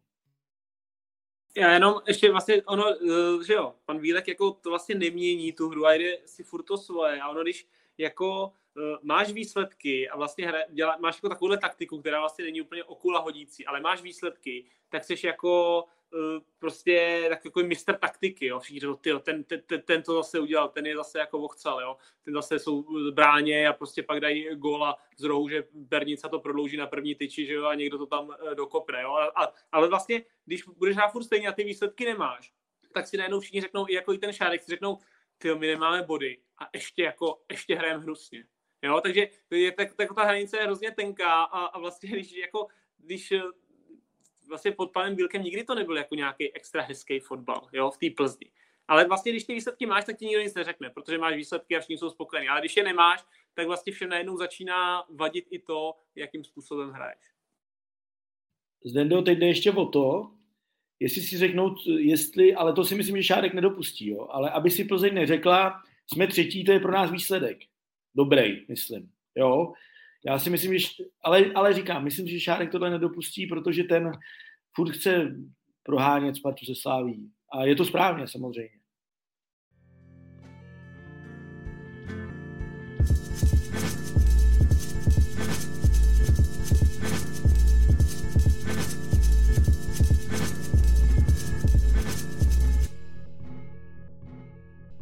Jsi tady, Jirko, zmínil Spartu, tak pojďme k ní, protože myslím, že spousta posluchačů a diváků a prostě všech čeká na tuhle část, protože není ani tak nutné mluvit o zápase, kde Sparta ukázala pozici favorita a Brno přejela a připsala si další důležité tři body do tabulky a do boje o titul. Ale z toho utkání vyčnívají, řekl bych, tři momenty. První z nich Ladislav Krejčí. Volby Láďa Krejčí, kapitán Sparty, se rozhodl, že nepůjde děkovačku po zápase dělat před kotel, ale půjde před protilehlou tribunu. Na což kotel reagoval, který je potřeba uvést, Kotel se po protestech a vlastně sporu s klubem vrátil na tribunu po několika měsících a reagoval vypískáním. Jak jste to viděl jako bývalý hráč Sparty, chápal krok Ladislava Krejčího a jeho rozhodnutí, nebo ti to přijde v téhle situaci, kdy Sparta po dlouhé době hraje o titul, jako zbytečný riziko a zbytečné takové jako hnutí do živého. Ale já vlastně to celkem chápu. Já bych to přirovnal, že to bylo jako takový, když jako s nějakou holkou, jo, když budeš. A když prostě, když se ti jako nějak extra neda, nedaří, nebo jsi takový jako někdy v takovém průměru, vlastně nic moc, jo, tak, tak tu holku nezajímáš a ona na tebe kašle. A pak najednou jako se začínáš stávat úspěšnějším a úspěšnějším a ta holka zase, zase jako přijde, jo, a, a řekne, ty, ty jsi teďka vlastně docela borec, tak já bych s tebou zase docela chodila, jo. A, a vlastně trošku mi to přijde, že jako, samozřejmě to přeháním, ale že to jako ten kotel vlastně když oni jako potřebovali nejvíc, jo, a úplně, že byli vlastně třetí celkem jasně a úplně jim to jako nešlo, tak ten kotel samozřejmě kvůli nějakým sporům tam, tak, tak se jako na ně vyprdnul. A najednou jako jim to začalo strašně jít. A samozřejmě ten kotel taky najednou vidí za prvé, samozřejmě chce jim jako k tomu i pomoct, jo, jako si myslím, že opravdu jim chce jako fandit a chce jim pomoct tomu, aby se ten titul dotáhnul. Ale na druhé straně jako chce být taky u toho, že jo, poslední titul někdy zapanal lavičky před před lety a ten kotel se taky řekne, jako, ty, tak my jsme úplně blbí, my prostě nechodíme na fotbal, my tady vyhrajeme titul zase po, já nevím, teďka plásu, devíti letech, osmi letech, nebo kolik to je, a, a, a, my, a my jako u toho nebudem, jo. A, a vlastně to, to, jako jak se Sparta zachovala a jestli to bylo vyloženě jako jenom, jenom Láďa, který čisto byl jenom jeho názor, já jsem to slyšel to v tom kolečku, co řekl, ale jako troufnu si říct, že už třeba předtím se asi o tom s někým bavil, protože samozřejmě se vědělo, že ten kotel tam bude, takže si jako troufnu tvrdit, že už předtím se s někým a třeba s těma klukama, s vůdčíma osobnostma, jako s těma hráčema, takže se už o tom bavili, o tomhle kroku, že on to tam pak jenom prezentoval jako veřejně, no ale vlastně to chápu, jo, vlastně bych řekl, ale vy jste, vy jste doteďka, vy jste doteďka kašlali na nás a my jsme, my jsme to tady zvládli tady s tou protilehlou, která byla fantastická a tady to je jenom takový jako, řekl bych, že by to bylo fajn takový gesto, byl, byl bych rád, kdyby ten kotel se jako neurazil zase, jo, kdyby prostě příště přišel znova a třeba příště už to jako bude, bude lepší pak. Ten příběh Folpy o té holce, to je teoretický, nebo to byla vlastní zkušenost? Eh, to mi vyprávěl kamarád. To se, já jsem to tak samozřejmě počítal s tím. Každopádně, Petře, zažil jsi třeba v kariéře někdy něco podobného, jako bylo vidění na letné, že jste třeba s týmem nebyli ve shodě s kotlem a zachovali jste se podobně, že jste nešli na děkovačku? A pokud ano, tak jaký to mělo pro vás následky, jestli teda nějaké? Stalo se nám to eh, před lety v Bohemce, když jsme hráli o sestup eh, vlastně po té postupové sezóně. A stalo se nám to vlastně podob, v podle podobným eh, časovým rozmezí jako teď. Nedařilo se nám, hráli jsme zápas v Olomouci tehdy, kde jsme prohráli, a teď tuším 2-1 nebo 3-1. Šli jsme ke Kotli, Eh, protože tam za náma tedy bylo docela dost fanoušků a oni se k nám otočili zády a vlastně jakoby odcházeli během toho, když my jsme přicházeli. Eh, to, tuším, že bylo tady nějaká neděle, eh, pak jsme hráli hned v pátek doma s Teplicema, kde se nám naopak zápas poved, vyhráli jsme 3-1 a tak nějak jako se, řek, se řeklo, že, že se nepůjde poděkovat ke Kotliv, že jelikož samozřejmě chápu, že ta situace nebyla úplně jednoduchá, a lidi byli naštvaní, že se nám nedařilo. Hráli jsme, prostě byli jsme kolem 15. 14. místa, že tehdy se sestupovali rovnou dva týmy.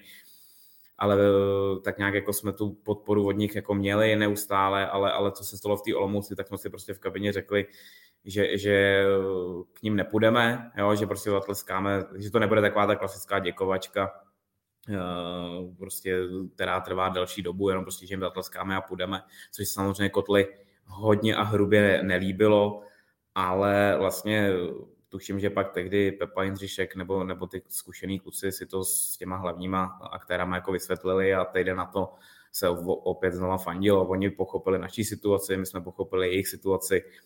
A myslím si, že důležitý je jako nějakým způsobem nepanikařit a, a, a nedělat uražený jeden na druhýho a pochybu, že by se něco ve Spartě v tuhle chvíli stalo ideální věc je si to vysvětlit navzájem, ať už, ať už lidi z kotle, případně prostě ty lídři, ty osobnosti, což Láďa Krejčí je.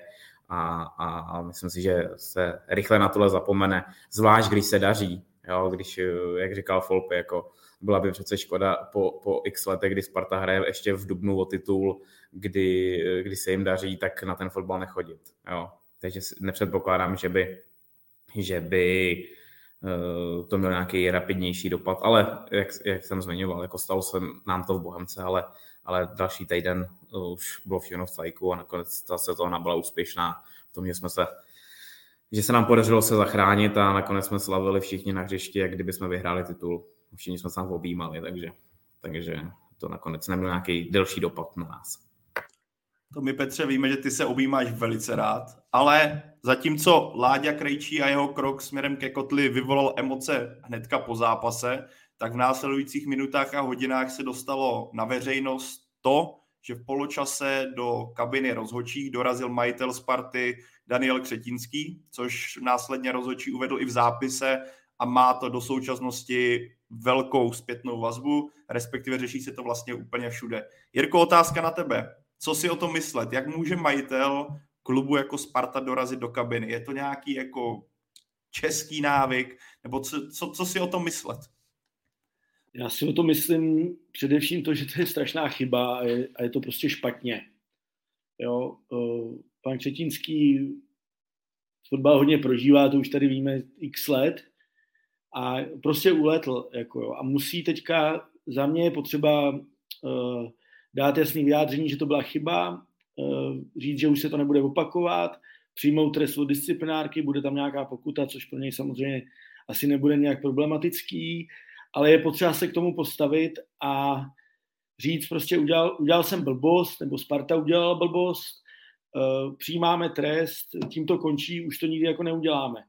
Protože pokud se začneme začnem bavit o tom, že uh, to bylo nějaké vysvětlování, že prostě je to normální, tak uh, je to špatně prostě. Jako on tam nemá co dělat a udělal prostě chybu. A tím, a teď to vezmu ještě z druhé strany, z pohledu Sparty, v momentě, kdy Sparta udělá takovýhle vyhlášení, slovy pana Křetínského, tak přece i sebere jako munici kritikům, který tohle to budou, který tohle nadhazují, že to bylo špatně. Bylo to špatně, prostě chyba, průšvih, špatně, ale řeknu, OK, podělal jsem to, přijmu trest a tím to může skončit, jo. A takhle by to mělo správně být. A je to prostě obrovská chyba a jako takový to, jako jak ta Sparta teďka je taková jako sympatická, pan Priske je ohromně sympatický, Eh, mně se strašně líbil ten krok to, toho týmu vůči tomu kotli, jo, protože já si myslím, Zdenda to, Zdenda to řekl trošku zavobalenějc, vtipně s tou holkou to bylo dobrý, tady mi píše moje paní, že se jí to strašně líbilo, ten for s tou holkou.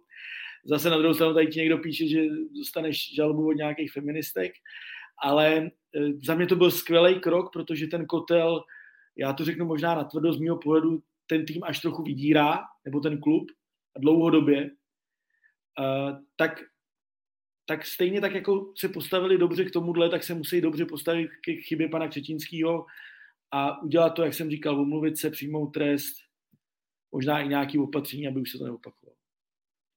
Využiju ještě tebe, když jste takhle začal, ale nestratil tím Daniel Křetínský, řekněme, jistý renomé? Vzpomeneme si na kazdu jeho kabely, vzpomeneme si na různé záležitosti, ale poslední době zase nebyl tolik viděný, jak tady píše Tomáš Revaj, nezařadil se do skupiny, jako je třeba Miroslav Pelta, který právě podobnou věc udělal a dostal za to pokutu 100 tisíc, což byl takový, jako řekněme, precedens, možná naznačilo, co by mohlo přijít i v případě Daniela Křetínského. Ale abych se vrátil k té počáteční otázce, nestratil tím jako jistou, jako to renomé, nepoškodil si ho daleko víc, než měl v dřívějších letech.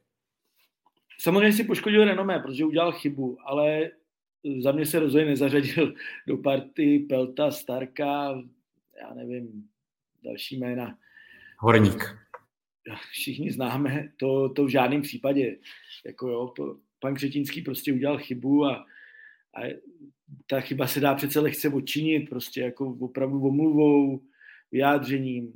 A, e, ale jako to, to ne, přece to tam, tam přece nepatří. To, já si myslím, že eh, když to řeknu jako trošku na, to naťuknu, myslím si, že výsledky Sparty za jeho, za jeho majitelování, šéfování jasně ukazují asi, kterým směrem on v tomhletom, v tomhletom ohledu ten klub vede.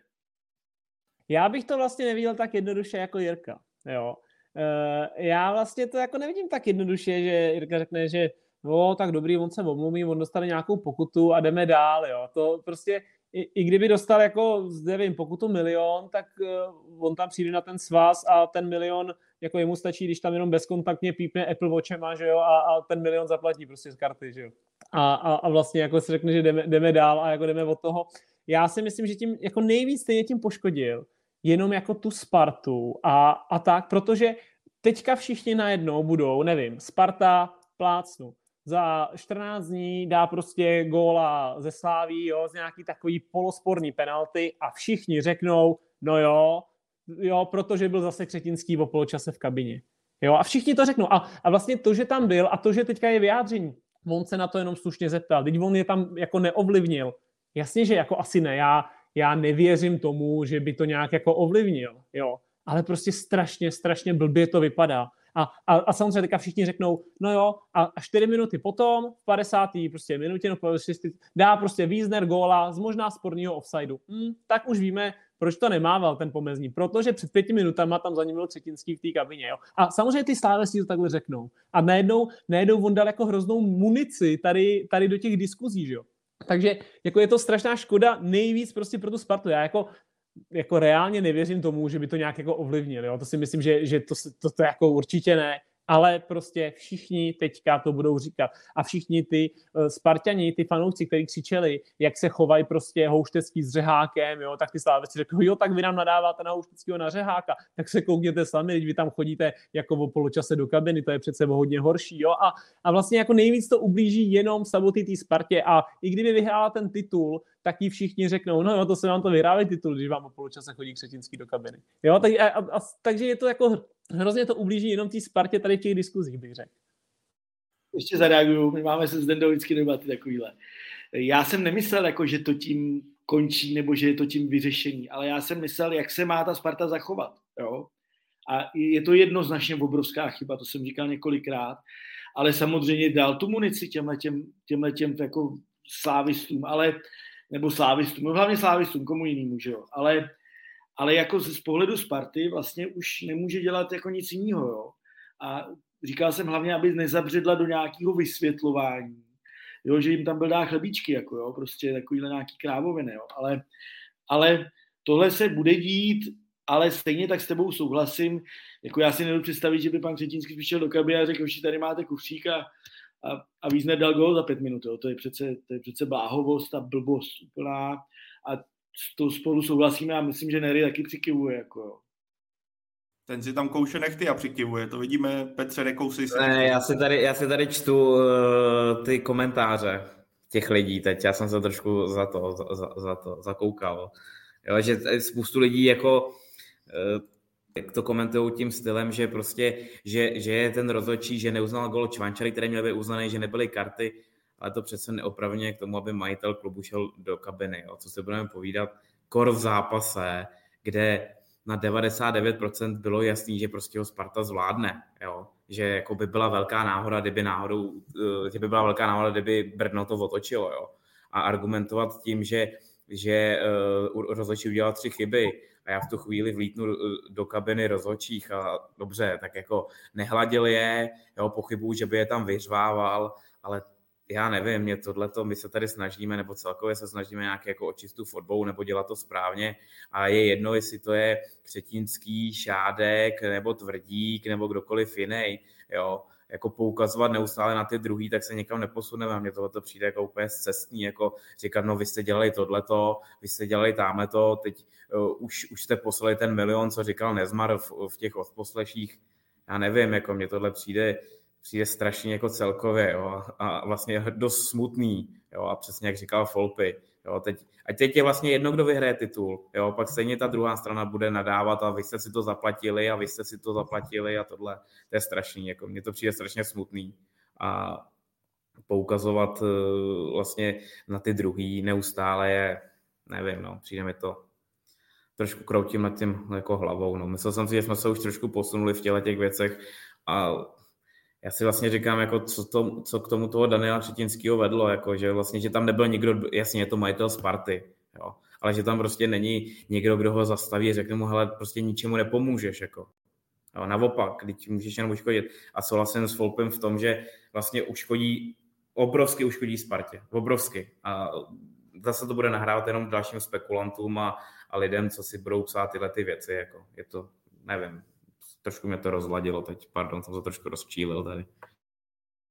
Ale pro, pro mě vlastně, tak jak říkal Nery, jako ten rozhodčí samozřejmě v té první půli, musí být pro mě gol Čvančary jako jasný. Jo, a já teda shodou okolností jsem byl na, vlastně na stadioně a vlastně toho Čvančaru ve stadionu to vlastně nemá šanci vůbec vidět. Jo, takže jsem se ještě rychle pouštěl na mobilu prostě opakovaný závěr a pak jsem to samozřejmě tady viděl doma, jako, ale takže gol Čvančary jasný. A pro mě i ten gol Řezníčka, jako pravděpodobně bych taky řekl, že asi byl z offsideu, ale to tě vlastně absolutně neopravňuje k tomu, aby si šel jako něco, něco tam vysvětlovat. To by, to by prostě je to blbý. Ale já bych řekl, že v každém zápase, v podstatě v každém zápase skoro, je nějaký majitel jednoho z těch dvou klubů jako naštvaný na toho rozhodčího.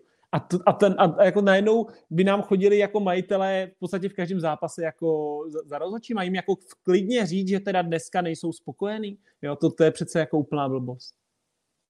Není pro vás ale že s Danielem Třetínským do té kabiny dorazil hlavní pořadatel. Ne, že by tam došel on sám, ale dovedl ho tam hlavní pořadatel, tedy člověk, pokud si to nastíníme, tak by měl právě v tomuhle zamezit a říct, pane Třetínský, omlouvám se, ale tohle není prostor, kam vy byste chodil. Jako co si o tom člověk, normální fanoušek má myslet, že hlavní pořadatel vás zavede za rozhodčími? Jirko třeba, co ty bys na to řekl? Je tohle standard? Že takhle hlavní pořadatel jde na ruku majitelům na úkor toho, aby spíš pomáhal těm aktérům, které by měl chránit? No, standard to není.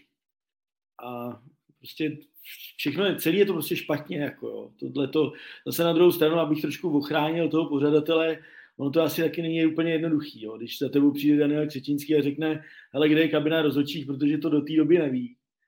A doveď mě tam, no tak jako seš jeho zaměstnanec, dá se říct, jo, a to, to, to trošku zlehčuju. Samozřejmě by mu měl říct, ne, pane Křetínský, na mě nesmíte, jako, jo, ale zase tak jednoduchý to není. Eh, na něj bych to jako neházel. Prostě hlavní vina je u pana Křetínského, neměl tam chodit, udělal prostě průšvih, teď to musí uznat a jako je to blbě, je to prostě blbě, no. Je to už jenom to, že eh, se o tom bavíme, jo. Už to hází, je to, je to jako dá se říct, jeden z nejdůležitějších lidí v českém fotbale, ne nejdůležitější.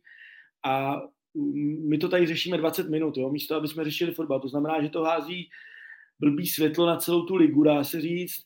A je to prostě hrozná chyba. To já pořád opakuju. Je potřeba se k té chybě nějak postavit. Ale pořadatele opravdu, jako asi fakt pan Křetínský asi neví, kde je kabina rozhodčích, jako to už bys, kdyby tam chodil dřív, tak už bychom to věděli, že jo. Jako, to by se provalilo, ale to teď si z toho dělám trošku srandu, ale na pořadatele bych to fakt neházel. Ono vlastně jakoby trošku je to chyba pořadatele, ale přesně z té síly moci jako pana Křetinského. Prostě si nedovedu představit, že tam budu jako já hlavní pořadatel a přijde Dan Křetinský, který to tam celý vlastní a všechno prostě, jo, a řekne mi, ale dovetně, dovetně za, za těma, kde mají kabinu rozhodčí a já mu řeknu, ne, pane Křetinský, a vy teďka nikam nepůjdete, jo, prostě tak jako to si moc nedovedu představit. A ještě mě napadla taková věc, jako já si myslím, že jo, Dan Křetinský teďka jako bych chtěl třeba být v budoucnu jako většinový majitel třeba West Hamu a asi si nedovedu úplně představit, že by to udělal v Anglii, ale nevím. Volpi, co to vypovídá o tom českém prostředí, když říkáš, v Anglii si nedokážeš představit, že by to udělal, tady to udělá asi bez, bez nějakého zamýšlení nebo respektive bez nějakého stresu, tak co to o tom českém prostředí vypovídá? No, no, tak jako samozřejmě tady je jako sebevědomější, že jo, je jako si jistý v kramflecích. Samozřejmě, když ty budeš eh, v nějakém prostředí a, a budeš tam jako zajetá značka budeš tam jako boss, že jo, no tak, tak si dovolíš hodně víc a dovolíš si tam e, něco jako seřvat, něco to. A když někam přijdeš do nějaký mezi nějakou společnost, jsi tam prostě novej, že jo, no tak, tak napřed jako čumí, že jo, co, co vlastně můžeš, nemůžeš a tak. A on, když bude většinou vlastník ve Zdemu a začne s nima vyhrávat tituly a všechno, tak najednou moky naroste sebevědomí a pak si to třeba dovolí za 15 let, jo, ale, ale samozřejmě teď jako je v té pozici tady v tom českém fotbale, on má jako úplně jinou než teďka jako nováček, že jo, v té Premier League. Pokud se podíváme na ten potenciální trest, tak Danielu Křetinskému jako členovi Fatscher tedy hrozí v současnosti zákaz fotbalové činnosti až na tři měsíce, výkon fotbalově prospěšné činnosti nebo pokuta až 50 tisíc korun. E, vychází to z disciplinárního řádu LFA, který byl nově schválen od téhle sezóny. Když se na ty možnosti podíváte, Volpi tady nastínil ten milion, vidíme, že to když tak bude za padžíka, takže to možná nebude potřeba ani hodinky, ale vytáhne se to z kapsy, ale přijde vám ten trest potenciální adekvátní, nebo byste za takovouhle za takovýhle čin trestali mnohem tvrději a po případě jak? To je bizár, no, jako. To je bizár, jako to je. Samozřejmě tak jako, když si to vymýšlelo, tak, eh, nebo já ani nevím, jako i když si to vymýšlelo, tak předpokládalo se, jako, že ta pokuta by nebyla třeba tak vysoká, když tam půjdou prostě představitelé jiného týmu nebo prostě lidi z jiných týmů, že jo, tak eh, na, napálit tam pokutu milion nebo víc, tak pro ně je to, jako, že to zrujnuje, no, ale pro Dana Křetínského vlastně žádný z těch trestů není trest. To je jako, prostě bohužel to, to, je, to, je, to je nic, jako no, to jako, dobře, udělá se tady asi bu, bu, bu dostane trest, ale adekvátního není nic, no, jako, co by bylo adekvátního, tak jako samozřejmě nevíme, co se eh, za, tím, za těma dveřma dělo, že jo, co, co, co on jim říkal, co se stalo nebo nestalo, jako nepředpokládám, že by se tam dělal nějaký velký harakiri, no. Zase zase jako odečítat body klubům, je to přísný, možná by to za to stálo jako odečítat body klubům, protože pak by si to ty lidi v žádném případě nedovolili, že jo. A je jedno, co, je, co k tomu jako vedlo Daniela Křetínského, že prostě uh, rozočí pokazali dvě, dvě situace, že jo. No. Tak jako, nevím, přijde mi adekvátní asi uh, odeč ty bodů klubům.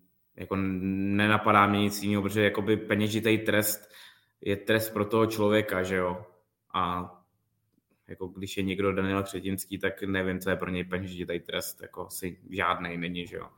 Ale nevím, připadáme jako adekvátní, jako nějaký, nějaký asi fakt odečet jako bodu. Nic jiného vlastně, co by bylo pro celý ten klub, mi nepřipadá jako zajímavý.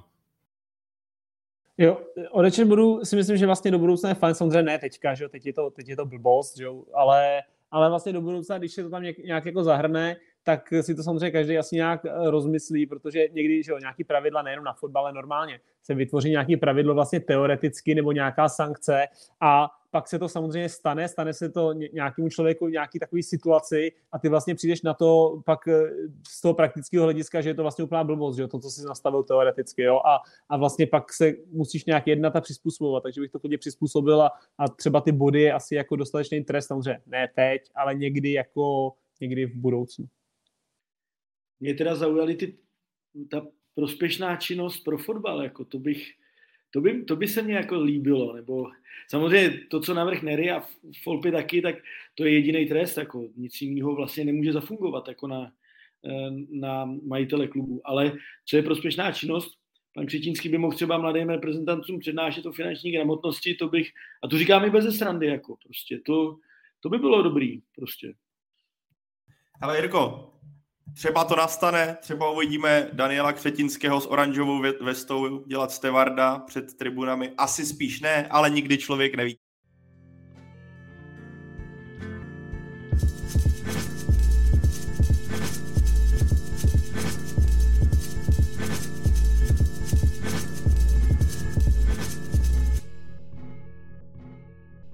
pojďme k Hradci, protože co si budeme povídat offlineu, když jsme tady byli, tak ty jsi měl hodně nabroušeno.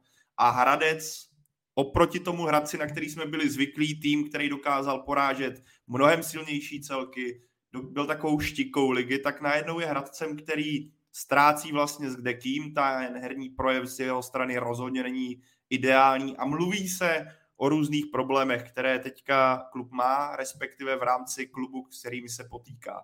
Tudíž, Jirko, ty jako hradečák, vidíme, tam máš zádech pěkný archivní dres. Před podcastem si tady nasazoval kšiltovku s názvem Hradec Králové, kterou jsem ti zakázal, za což jsem rád, protože ti to samozřejmě s tímhle sestřihem sluší daleko lépe. Ale upřímně, krátce, Jirko, co se s Hradcem děje? No, je to trošku pro mě složitější samozřejmě. Eh, jak jsem mluvil o, o panu Bílkovi v Plzni, tak já si myslím, že se i v případě Hradce vyčerpal nějaký potenciál a vztah mezi trenérem a tím týmem. Jo? Eh, Hradec, eh, Hradec prostě v Hradci není úplně ideální atmosféra v kabině, bych řekl tak nějak trošku kulantně. Eh, proto, proto si myslím, že ten tým, který šlapal hodně, vyhrával, tak najednou ty zápasy ztrácí. Jo? Navíc samozřejmě druhý rok hraješ venku, hraješ pořád venku, teď je v Hradci velký očekávání, co bude v létě. Eh, v celém klubu je trochu nervozita, aby se stihl stadion, do toho je tady nervozita, co se týče mládeže, protože, protože vlastně všechny dorostenecké týmy to vypadá, budou hrát v příští sezóně nižší soutěže, což je pro klub typu Hradce dost velký průšvih. Um, ale především se bavíme o tom týmu, především si myslím, že se fakt vyčerpal ten vztah mezi panem Koupkem a tím týmem. Navíc si nemyslím, že jakoby ta přestavba toho týmu směrem do vyloženého fyzického fotbalu um, by byla jako úplně správná, protože Hradec opravdu hraje, eh, hraje tvrdý fotbal, soubojový, ale úplně jako vyloženě, jo. A chybí mu v tuhle chvíli podle mě víc té fotbalovosti. Můžeme porovnat s Pardubicema, když si vezmu střed, střed zálohy Pardubic, nebo vlastně i, i vlastně stopery, tak tam je mnohem víc fotbalovosti, mnohem víc kreativity a Hradec už je v tomhle tom hodně přečtený, jo. Takže proto si myslím, že přišly ty špatné výsledky a bohužel mám až trošku strach, aby Hradec nespadl až do skupiny, která bude hrát o záchranu. Nemám strach z toho, že by spadnul, to, to asi ne, eh, protože to, to nevím, co by se tady dělo. Jako, jo. Tady, bude, tady bude prostě v červenci nový stadion, který vypadá naprosto jako luxusně a bude luxusní, bude skvělej. V Hradci vždycky chodili lidi na fotbal, když ještě Malšák trošku k něčemu vypadal, takže ta budoucnost klubu tady nějaká je ale myslím si, že Hradec přistoupí po sezóně k výměně trenéra, protože ten vztah vyšuměl už. Ty jsi to teďka, Jirko, naznačila, využiju na to i Petra. Petře, ty máš, on, tyhle informace nějakou dobu už jdou ven, nebo se to jako prosakují, že vztah mezi trenérem Koupkem, který byl hodně chválený, myslím, že ex- experty i novináři dlouhodobě za to, co s Hradcem dělá, a kabinou je poněkud narušený. Tak máš podobné informace a pokud ano, je to takový ten stav, kdy už to není cesty zpátky, nebo si myslíš, že ještě by něco takového mohlo nastat? No, tak já myslím, že no, to zmiňoval Jirka, jako ten, ten vztah mezi kabinou a trenérem je už takový dlouhodobě narušený, nebo prostě trenér Koubek není, není ten, ten z trenérů, který, eh, který prostě si tu kabinu jako bere na svoji vlastní stranu, jo, a zároveň si veškeré věci chce dělat sám, jo, takže úplně si ani nenechává od eh, prostě dalších lidí, nechci říct poradit, ale prostě jakoby pomoct nebo vidět takový ten, ten nový vzhled těch věcí, ty, ty nové jako návyky, tyhle nové věci, takže takže prostě víceméně to, co, to, co se dělo dřív, tak, tak prostě pan Koubek v tom jde dál. Samozřejmě těžko se to mohlo kritizovat v době, kdy Hradec eh, byl v první šestce, porážel doma Plzeň, porážel doma eh, Slávy, jo, prostě hráli hezký fotbal, eh, nadstandardní fotbal v naší lize, takže, takže vlastně i, i, i tohle bylo těžké, jako, nebo těžce kritizovatelný. No. Samozřejmě ten tomu týmu odešli některý důležitý hráči, některý hráči nejsou úplně ve formě, ať už je to Vašulí nebo Kubala, jo, Vašulí byl taky dlouho zraněný.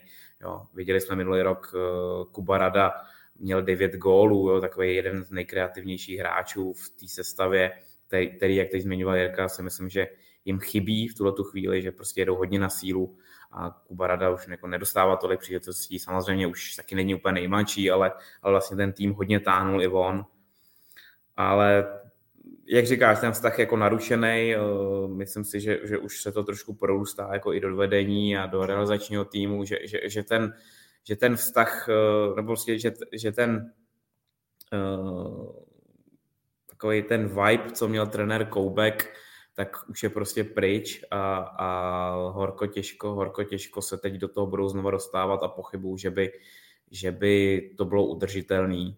A co si budeme povídat, trenér Koubek už má taky nějaký věk a, a myslím si, že Hradec už hledá náhradu minimálně třeba od léta, aby pokračoval s jiným trenérem, který tam přivede takový trošku svěží vítr a jak říkal Jirka, bude nový stadion, byla by škoda, kdyby Hradec nechytil takový lauf z tohohle všeho, z toho nadšení a, a naopak kdyby pokračovalo v těle těch matných výkonech a vlastně jakoby celkově to fungování klubu skrz toho trenéra, že, že, že by byla škoda v tomhle tom pokračovat, naopak by se mohlo tam začít něco nového a nějaká jako jiná koncepce nebo prostě trošku přebudovat ten tým.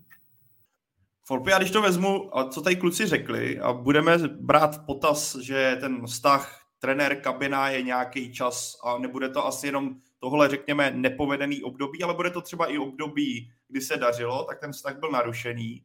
Jak to jako, čím si to vysvětlit, že třeba i v době, kdy trenér z hráči není na stejné lodi ve smyslu vztahové a třeba jsou tam spory, tak čím si vysvětlit, že to třeba takhle fungovalo, že ti hráči se kousli, nebo prostě byla tam tak do, nebo tam je, byla tak dobrá parta, a pokud ještě ti dám k tomu takovou jako extra, jestli jsi něco, tak, něco takového třeba sám v kariéře zažil, že ten vztah trenér hráči byl natolik narušený, že to nemohlo dál pokračovat, nebo že to výrazně ovlivňovalo dění v tom celém klubu.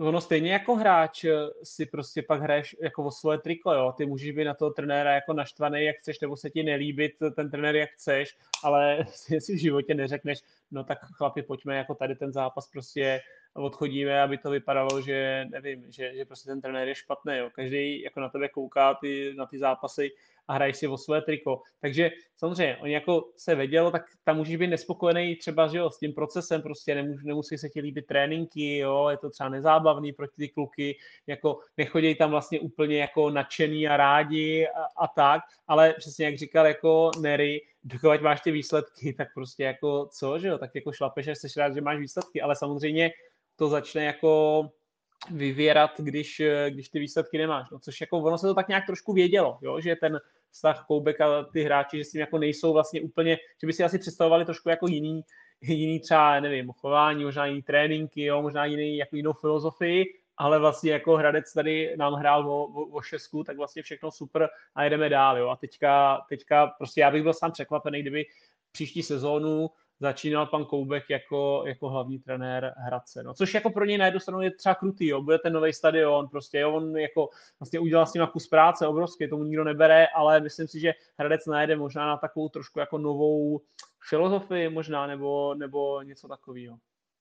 A to se tě Folpy rovnou zeptám. Nestalo se ti teda nikdy, že by třeba kabina se dostala do takového bodu, že by, nechci říct vypustila, ale že by to z její strany kvůli tomu, jak byl ten vztah kabina trenér nastavený, že by ten zápas nebylo na 100%, protože víš, jak tě to bývá. Často se zmiňuje, že kabina tím výkonem ukázala, jaký vztah k trenérovi má a jestli se za něj v tom krizovém zápase postaví. Tohle je často jako, řekl bych, omílaná, jako omílaná formulace. Tak jestli, jako, myslíš si, že to je jenom kliše, nebo to bývá i realitou?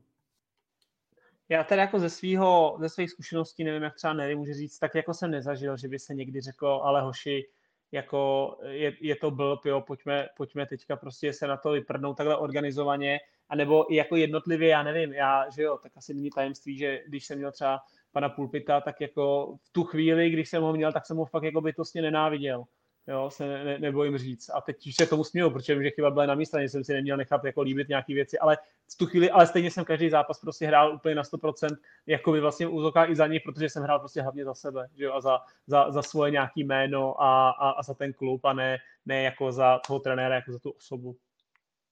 Neri, ty s tím máš nějakou zkušenost, jak nastíňoval Folpy, nebo jsi na tom stejně, nebo jak to říct, máš stejné zkušenosti? To je podle mě jako úplná kravina, jako prostě ten tým hraje za sebe, za svoje peníze, jo, takže jako, jak říká Folpy, já si myslím, že můžeš s trenérem nesouhlasit, jo, a prostě být na ně naštvaný a prostě může tě to štvát, ten tréninkový proces nebo celkově prostě fungování toho trenéra, ale v životě nejdeš do zápasu, který by si jako vypustil. Hele, nikdy, nikdy, neví, nikdy nevíš, eh, kdo na tom eh, stadioně, stadioně je a kdo si tě vlastně po tomhle tom jednom dobrém zápasu, který se ti může povíst, může vytáhnout kamkoliv do lepšího týmu. Takže jako jakýkoliv zápas, ať to je přátelák nebo prostě uh, pohárový zápas, jasný, že prostě někdy, každý, každý má někdy horší zápas, ale pochybuji, že by někdo šel do zápasu s tím, že to chce pustit nebo vypustit kvůli tomu, aby, aby, aby ten trenér třeba byl odvolaný. Že jo? Samozřejmě někdy to tomu nahrává, když vidíme ten tým hrát, ale tohle si, tohle si na triko nikdo nevezme. A nezažil jsem nic podobného. Jo? Jako zažil jsem spory v kabině mezi trenérem a hráčem, ale to, to se stávalo prostě během tréninkových procesů a nebo, nebo prostě po zápase, o půli o zápase, ale, ale pak na tom hřišti ten tým prostě hraje za jednu jedinou věc a to vyhrát a, a pomoct tomu týmu. A jedno, jestli na střídečce Petr Pavel nebo Lukáš. Jako. Kluci, ale zase na druhou stranu se ta atmosféra může projevit na to, na té formě nebo na, na, na těchto těch věcech. Já neříkám, že kluci z Hradce chtějí pana Koupka odstřelit, to v žádném případě, to oni si nedovolejí, protože, protože jsou to profíci a e, jako kabinu tady mají slušnou, nebo ty kluci jsou poměrně v pohodě, ale takový ten negativismus, který tam je prostě už druhý rok v jednom kuse, na ten tým má, na ten tým má podle mých informací a i podle toho, co vidím, když se jdu na trénink, má jednoznačný vliv, jako plus, plus jakoby taková ta, i navíc ten úkrok od, vlastně, který byl i vynucený tím, že najednou nemáš vepředu Vašulín, Kubala, Velkanova, Rada, tak ten úkrok jakoby k jinému fotbalu je taky znatelný. A podle mě teď se to, teď se to jako, teď to jako doběhlo a projevuje se to na, těch, na výsledcích. Já si myslím, že je hodně důležitý v tom, do toho pak je to, že ten tým se pak kolikrát semkne daleko víc, nebo ta kabina, že, že prostě si řeknou s proměnutím kašleme na trenéra, prostě budeme hrát sami za sebe a, a ať, si, ať si blektá, co chce, ať si říká, co chce, ať nám nadává, jak chce, ale prostě hrajeme sami za sebe a do nějaké doby to prostě fungovalo, viděli jsme minulý rok, ale není to dlouhodobě udržitelný, aby prostě tam byl trenér, který je v takový jako neschodě s tou kabinou, Eh, jako dlouhodobě udržitelný. OK, já jsem viděl Folpy tvůj klasický prst, který mířil na mikrofonek, tak jsem čekal. OK. Ale Jirko, ty jako člověk... Nery to, Nery to řekl všechno, já bych jenom opakoval, sorry. On je dneska rozjetý, jak je na vrchu, on je totiž po dlouhý době má okýnko vpravo nahoře, tak se cítí navíc, jak tady někdo psal na začátku, že vypadá, jak kdyby byl učitel na, na základní škole, jak má za sebou tu televizi, která vypadá jak tabule, tak je to hnedka znát, že má takzvaný fame. Ale Jirko, fame Hradec teďka nemá a jak tady někdo zmiňoval, uh, použiju dotaz Michala Herverta. Co si myslíš o jménu Stanislav Hejkal jako potenciální náhrada? A možná ti to zaobalím do toho ještě další dvě otázky. Kdyby to nebyl Stanislav Hejkal, skloňuje se některé jméno v případě Hradce a pokud vezmeme i hráčský kádr, který jsi nastínil, tak mluví se i o nějakých potenciálních, ať už odchodech, z východu českého města nebo o příchodech, protože jsem slyšel, že třeba Václav Pilař by se mohl vrátit zpátky k otrokům. Tak co je na tom pravdy? Je to trošku obsáhlá otázka, ale věřím, že to zvládneš. Zaprvé příště se přihlásím už po desátý, abych byl taky jednou nahoře. Jo, ale, ale e, vezmeme to od trenéra. E, v loni se, tady byla ještě otázka, jestli nemá pan Koubek smlouvu ještě na rok nemá. Eh, on podepisuje každý rok na rok smlouvu. V loni, když se řešilo jeho prodloužení smlouvy, tak to zdaleka nebylo jistý. Byly tam i, byly tam i ty jeho zdravotní problémy, z kterých se jako vy, vykřesal nebo jsou, jsou kontrolovaný, je to v, naštěstí v pořádku, eh, může zvládat tu práci. Eh, tak se mluvilo o Standovi Hejkalovi, který především v první sezóně byl jako hodně výrazný a hodně se podílel na tváři toho týmu. Eh, Ady Rolko je to stejný, měl na starosti standardní situace, Standa Hejkal hlavně na čtení soupeřů eh, a v té době se teda byl plán, že pokud by se nedomluvil Hradec s panem Koupkem, tak by se Standa Hejkal stal hlavním trenérem. To v tuhle chvíli, eh, podle mých informací, jako na stole není. Hradci jsem zaslechl jméno Vítězslav Lavička, nevím, jestli kluci říkali Josef Weber, že se řeší Eh, Standa Hejkal, já si úplně nejsem jistý, jestli by to bylo, jestli by to bylo dobrý řešení, protože on, on zažil, on byl trenér, jako první trenér byl v Teplicích a uh, hodně ho to semlelo. On tam měl velkou odpovědnost, nebo každý trenér má velkou odpovědnost, navíc tam byly problémy s rozočíma tehdy a on měl i zdravotní problémy, který řešil po, po konci v Teplicích, řešil prostě velký potíže, projevil se na ten stres a mně přijde, že on je jako skvělý asistent a ideální. Tím ho jako nepasuju do té škatulky, ale přijde mně, že on sám mu to vyhovuje, být trošku závětří, nemí takový stres. Takže si myslím, že do Hradce by měl přijít někdo jiný. A jako v tuhle chvíli fakt jako jsem slyšel jenom jméno Vítězslav Lavička. A pro mě by to bylo jako i trošku jako symbolický, jo, protože Hradec vlastně startuje nějakou novou éru, ne? A, a koupil by vlastně velký jméno, jako jo. Navíc Vítězslav Lavička tady hrál, pamatuju si ho jako hráče, když přišel ze Sparty a mám Hradec rád, takže to, mě, by se to, mě by se to zamlouvalo samozřejmě. A co se týče eh, men eh, v kádru, tak, eh, tak všeobecně se ví, že se točí velký kluby kolem především Filipa Kubaly a Daniela Vašulína. V tuhle chvíli asi víc kolem Filipa Kubaly, že Daniel Vašulín po zranění sice dal jeden gol ve Zlíně, se nepletu, ale není, není v takové formě, jako byl, jako byl před tím dlouhodobým zraněním a Filip Kubala je, je, je opravdu zajímavý hráč.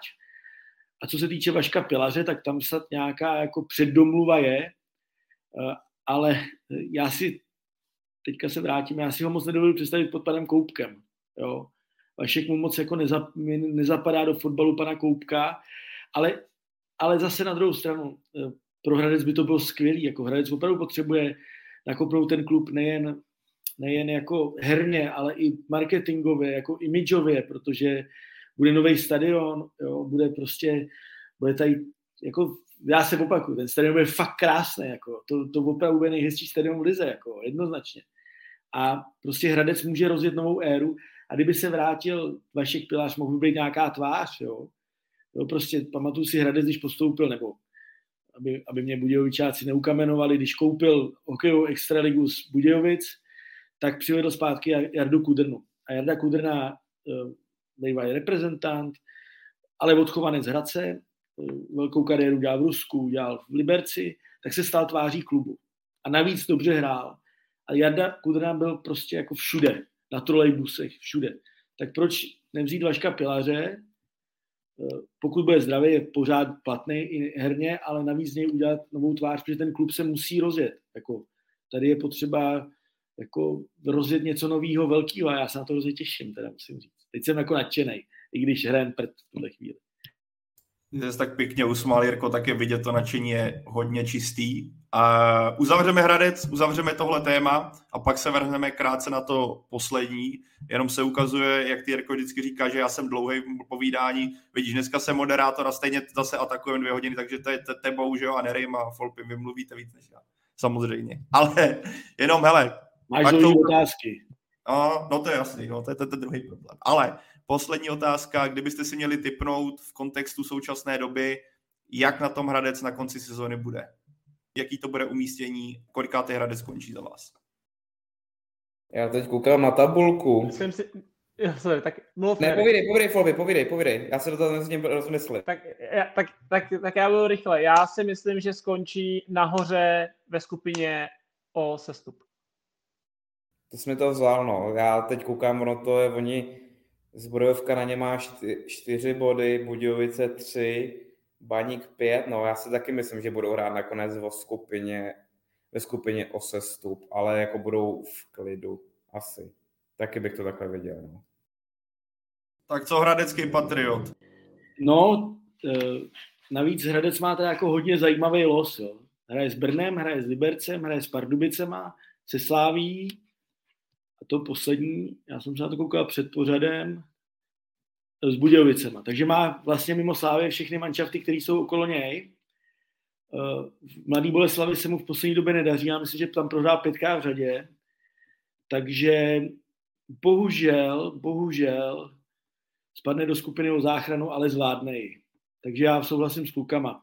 Ale zase na druhou stranu je to větší sranda než ta skupina prostřední. Ta prostřední skupina není vůbec žádná zábava, takže aspoň bude nějaká zábava. A vím, jestli úplně s tebou fanoušci Hradce budou souhlasit, že se budou bavit boje o záchranu, ale jako naprosto chápu tvůj jako pohled na věc.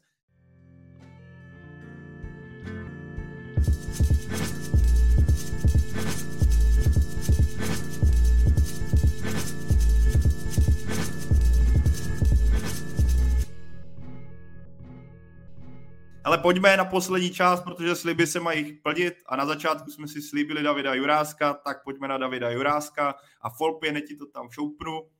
Bude David Jurásek přestupovat v létě, nebo ne? Mluví se totiž o Benfice Lisabon, zaznělo to na pozápasové konferenci, napsal to i Deník Sport, že právě tenhle portugalský velkoklub se o levého obránce sešívaných zajímá. Tak myslíš si, že to bude budoucnost Davida Juráska, nebo ty osobně bys třeba počkal ještě a dal mu třeba minimálně rok v dresu sešívaných? Já tady to jsem jako takovej, uh i třeba z pohledu toho hráče, tak já jsem jako pro, aby prostě šel, když je, jako, když je v takovémhle jako laufu neuvěřitelným, jo.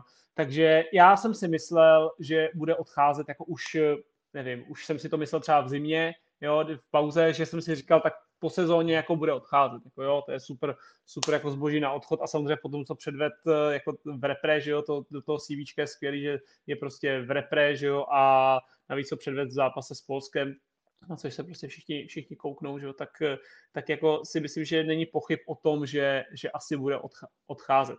Samozřejmě teď jako se hned mluvilo o té Benfice, že jo, Vlastně úplně nevím, protože že jo, tak, jsem, tak jsem si hned rozklik, kdo tam hraje levýho beka v Benfice, asi jsem nebyl sám, který to udělal, tak je tam že jo, Alejandro Grimaldo, který tam je už 8 let a 6 let tam hraje jako úplně všechny zápasy, každý, každý rok má prostě přes 10 kanadských bodů, i v té sezóně 25 zápasů, 2 góly, 8 asistencí, jemu tuším 27 let, tak je asi jako si myslím, že tam úplně jako bota Benfiku netlačí, ale samozřejmě tak tady ten klub jako je prostě fantastický. Jestli někde chceš asi růst jako hráč, tak si myslím, že možná v celém jako nějaký Evropě není, není moc jako jiný klub, ve kterém bys mohl vyrůst a pak jít do nějakého úplně top klubu, jo, jako lepší.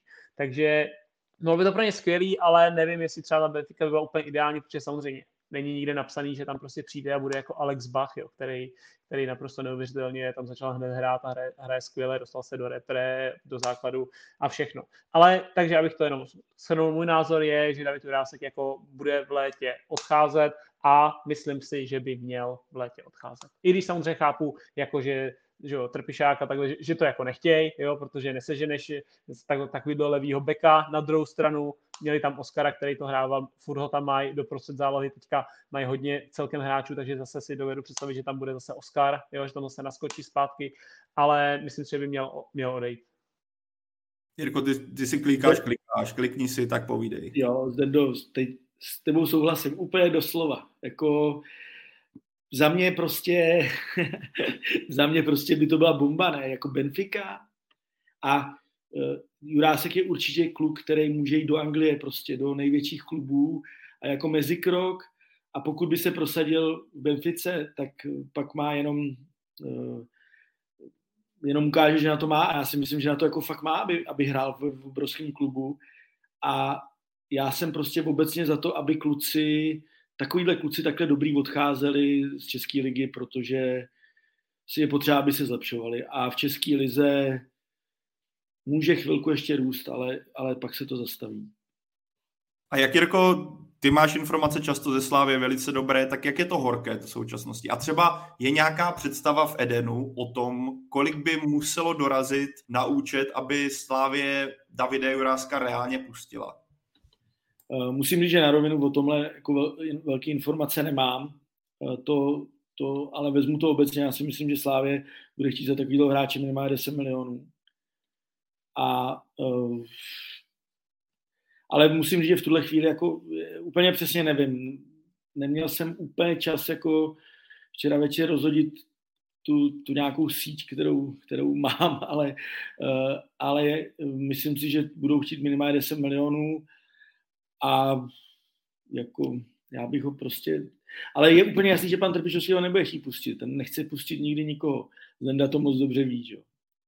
Já jenom z Dendu doplním, jak tady mluvil o té smlouvě pro o Grimaldovi, tak eh, jak tady píše dobře Tony Tonar, tak právě Grimaldo má smlouvu jenom do léta, takže je otázka, jestli Benfica, nebo už tam není taková ta předdomluva ve stylu Grimaldo si zkusí po těch letech něco jiného a David Jurásek by mohl alternovat to uvidíme asi v následujících týdnech i měsících, co se bude dít, i s ohledem na to, že se blíží mládežnické euro, kde by David Jurásek mohl i zazářit. A právě to mládežnické euro, jak dobře víme, bývá často startovací pozicí a takovým tím prostranstvím, kde se o těchto klucích často týmy nechci říct dozví, protože v rámci datové analýzy to víme, že ty přehled je velký, ale že o sobě dají víc vědět. Každopádně, pokud Petře, ty si tam pořád píšeš určitě s nějakou slečnou, protože se do toho směješ a koukáš do toho.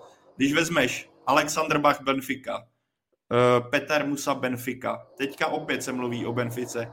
Dá se asi mluvit o tom, že Slávie s Benficou má nějaký blížší vztah, nebo je to náhoda? Asi spíš ne, ne? Nepředpokládám, že by měla Slávě nějaký blížší vztah s Benficou, ale tak samozřejmě tak ty kluby, který, eh, kterým se povedou nějaký ty přestupy, ať teď, teď Alex Bach, když Petr Musa šel takovou jako jinačí cestou než Alex Bach, tak uh, ta spolupráce mezi nimi může být častější, protože samozřejmě oni vědí, uh, jaký ty hráči přijdou, v jaký přijdou třeba fyzické připravenosti, nebo prostě jakým stylem ten klub hraje a takhle. Takže vlastně nemyslím si, že by, že by nějakým způsobem uh, tyhle ty dva kluby spolu kooperovaly častěji, nebo byla by tam nějaká blížší spolupráce, ale samozřejmě Benfica už má odzkoušené dva hráče, velice dobře odzkoušené dva hráče, který, který dokazují Alex Bach úplně, ten hraje skoro každý zápas v základní sestavě. Petr Musa eh, to má samozřejmě složitější tím, že v, v útoku eh, hraje, hraje reprezentant portugalský, eh, tak se přes ně dostávat, ale hm, jako proč ne? Vlastně proč by to, proč by to nemohl takhle, takhle pokračovat dál a jestli David Jurásek přestoupí do Benfiky nebo ne, vlastně jako jedno, myslím si, že ten potenciál u tohohle hráče je velký a přestup si myslím, že ho nemine. A já vlastně souhlasím s klukama, co říkali. Myslím si, že pokud hráč má takovouhle kvalitu, tak by měl do zahraničí odcházet co nejdřív, protože samozřejmě v tu chvíli, v tu chvíli roste jeho cena a v tu chvíli roste jeho, jeho kvalita a rozvíjí svý největší, jako ty svý schopnosti a ten svůj potenciál, což vidíme i u jiných našich hráčů, kteří šli ven v trošku nižším věku než, než je úplně obvyklý. Já jenom dvě věci k tomu doplním. Vlastně jako z pohledu toho hráče, kdybych se na to koukal, tak, eh, tak prostě já bych řekl, tyjo, jako jdu hned. Já vím, že mi tady třeba tak tady buď ještě rok, pak přijde, ale jako co přijde lepšího, nebo jako v dnešní době vidíme tady ty všechny, řeknu blbě, jo, Lukáše Provoda prostě vidíme, jo, který, který se do toho nemůže, nemůže pořádně dostat, i prostě není úplně, furt, furt má nějaký patálie zdravotní, vidíme prostě Davida Hovorku, jo, je to blbý, ale kdo ti tady teďka zaručí, já samozřejmě nechci nic jako to, že když tady on zůstane, řeknu, ale buď tady ještě rok, půjdeš až po další sezóně, že si prostě neudělá koleno. Jo, jako, a, a, a je, to, jako je to možná životní šance jít do takového klubu, který hraje, já nevím, čtvrtfinále prostě ligy mistrů nebo semifinále, jo, a prostě hrajou každý rok tu ligu mistrů, je to jako úžasná šance pro něj, takže já vždycky tady těch jako momentech, kdy jste těch spekulací říká, buď tady ještě rok nebo dva, ještě jako nám pomůže s tím, tak vždycky říkám, ale když je takováhle jako úžasná šance, tak, tak jako jít. Jo? A, a druhá věc, jak říkal, jak jste se bavili, že je to jako Benfica, že už tam je Bach, je tam Musa, tak eh, si myslím, že to je jako velký pozitivum, že když oni, samozřejmě, kdyby schánili levýho beka, tak mají tam nějaký kandidáty a oni se prostě kouknou, hele, ten jde ze Slávy, ze Slávy přišel ten a ten k nám, oba se relativně chyt, chytli a i když třeba Musa nepřišel přímo, ale hele, oba měli tohohle trenéra, to si myslím, že je taky důležitý, že vlastně oni koukají na to, kdo, jestli v té slávě, že jo, jestli tam už není pod jejím trenérem, takže hrajou nějakým stylem. Myslím si, že to bylo celkem i dost důležitý, když se vlastně Eh, Souček coufal do West Hamu, že jo, tak taky prostě šel jeden a řekl, hele, ten, je, ten je dobrý tenhle, ten a tamhle ještě docela dobrý pravý back, ale hrajou tím samým stylem, jako hrál ten, má toho samého trenéra a taky ho vlastně vemou, jo, že to je, jako neřekl bych úplně malý, bezvýznamný plus, ale docela i jako velký plus. A končím. A já ti tam, Folpy, ještě plácnu poslední otázku dnešního podcastu, protože se tak pěkně rozjel ale nevím, jestli nebude moc složitá, protože nevím, jak eh, tady máme všichni nakoukanou portugalskou ligu, ale když vezmeš portugalskou ligu, vezmeš, že tam hraje Benfica, hraje tam Porto, Sporting Lisabon, mohli bychom pokračovat Braga a podobný týmy. Jak ty vidíš tu ligu pro kluky z České ligy? Je to za tebe soutěž, do které se lekce aklimatizuje český fotbalista nebo hráč České ligy? Když vezmeš případ Petra Musy, vezmeš případ Alexandra Baha, anebo tady vidíš potenciální problém. Když zase vezmeme faktor toho, že tam chodí kluci z Brazílie a víme, jak portugalští hráči jsou technicky schopní. Tak jak ty to vidíš v tomhle směru? Nevím, jak máš nakoukanou samozřejmě tu ligu samotnou. Takhle, já si myslím, že ta liga vlastně nám není jako úplně blízká. Jo, a e, že třeba si myslím, že nějaký hráč se asi jako, bych řekl, lehčejš možná adaptuje nebo lehčejš prosadí třeba v Bundeslize, jo, možná tady od nás, anebo jako beru to i ze svého nějakého pohledu, když jsem třeba hodně na Kypru, tak celkem bylo dost Portugalců v nějakých týmech a to byly většinou Portugalci, který jako třeba, když jsem mi koukal do CVčka, že jo, tak e, vlastně se neprosa, neprosadili v těch jako týmech, těch průměrných týmech portugalské ligy, tak se neprosadili, jo, tak, tak šli vlastně na Kypr. A byli to jako skvělí fotbalisti. Jo, takže samozřejmě a hlavně ten příliv jako těch jihoameričanů, který tam je obrovský, protože tam, že není tam, jako je tam malá jazyková bariéra, tak jako může být problém, takže řekl bych, když to je do těchto jako top 3, možná 4, budeme počítat Bragu jako týmu, tak je to fantastický, jo, protože tady z těch týmů si fakt jako vyzobává jako top 10 nejlepších týmů na světě, jo, si jako vyzobává z Benfiky, ze Sportingu, Sporta a tak, takže to je jako úžasný. Ale myslím si, že jako je dost těžký se prosadit možná nějakým průměrným portugalským týmu, nehledě na to, že v průměrném portugalském taky ty podmínky už nebudou jako, i finančně jako tak, tak super, jo, že možná to je lepší jít, zkusit jít jako spodek Německa, když řeknu, jo, než, než, než, než spodek eh, portugalského průměr Portugalska. Ale jestli to je jako top 3, 4 týmy, tak je to jako pořád prostě fantazie, že jo, pro českého kluka. Já jsem na podzem v Lisa, byl v Lisabonu a byl jsem na portugalský lize se podívat. Eh, samozřejmě bylo to zkreslené tím, že to bylo týden před eh, mistrovství světa, takže to tempo zápasu bylo hodně slabý a hodně špatný, jo, jelikož prostě půlka, půlka základní sestavy Benfiky pak odlítala na mistrovství světa, tak se bylo vidět, že se nikdo nechtěl zranit. Ale myslím si, jako že eh, pro hráče typu David Jurásek, Alex Bach a pozice jako krajní back, řekněme možná i stoper, eh, tak by ta portugalská liga pro ně byla. Nepředpokládám, že by si týmy jako Benfica, Porto a tyhle ty vyzobávali naše hráče ze středu hřiště nebo typický útočníky. Jo, prostě, že, že jak říkal Floppy, tím, že tam je spoustu Brazilců a spoustu takových hračiček, tak je strašně složitý tam adaptovat náš styl hry nebo prostě eh, vzít tam naše nejkreativnější hráče. Jo? Ale z pozice levýho beka, myslím, že jako pro Davida Juráska by to bylo super angažmá. Tím, tím, že prostě on má skvělý centr, jo? Nebál, nebál bych si říct, že má nejlepší centr u nás v lize v, v současné chvíli a že by do toho týmu mohl přesně dobře zapadnout, jak třeba Alex Bach. Ale říkám, myslím si, že to je max pro, je tam Matouš Trmal, ale taky má jako takový problémy, že, že ne tak často jako nastupuje, ale dokážu si představit, že by portugalská liga byla pro krajní hráče, kreativní krajní hráče a maximálně jako golmana a stopera jako horko těžko, protože si myslím, že zase na stopery nejsme tak, nemáme tolik konstruktivních stoperů na takový úrovni, aby se mohli aklimatizovat na tedy tu ligu. Ale pro, pro levýho beka, pravýho beka si myslím, že super soutěž. Jako. No to je jednoduchý, tak teď, kolik tam bylo kluků jako za náš život v portugalské lize českých. On zamusil v bráně a Karel Poborský a pak teďka je tam Matouš Trmal a dejme tomu, bude tam David Urásek, což by bylo bomba, jako já, za mě to je prostě... Pavel, Pavel Horvát, nezapomínej ve sportu. Pavel Horvát, ne, nesmím zapomínat na Pavla Horváta, tomu tam chtěli opravit zuby přece. A on řekl, že na to má postavenou kariéru, takže si to nenechal opravit. To je pravda, na toho jsem zapomněl. No a myslím, že tohle byla taková jako stylová tečka za dnešním dílem. Takže Zdeněk Folprecht, Jirka Feigla, Petr Nerad, kluci, díky za dvouhodinovou spolupráci. Opět jsme si krásně popovídali. Díky moc za pozvání. Čau, ahoj kluci, nashledanou. Pavle, bylo to dneska krásné a lidi byli, musím s tvým eh, angažováním velice spokojeni teda.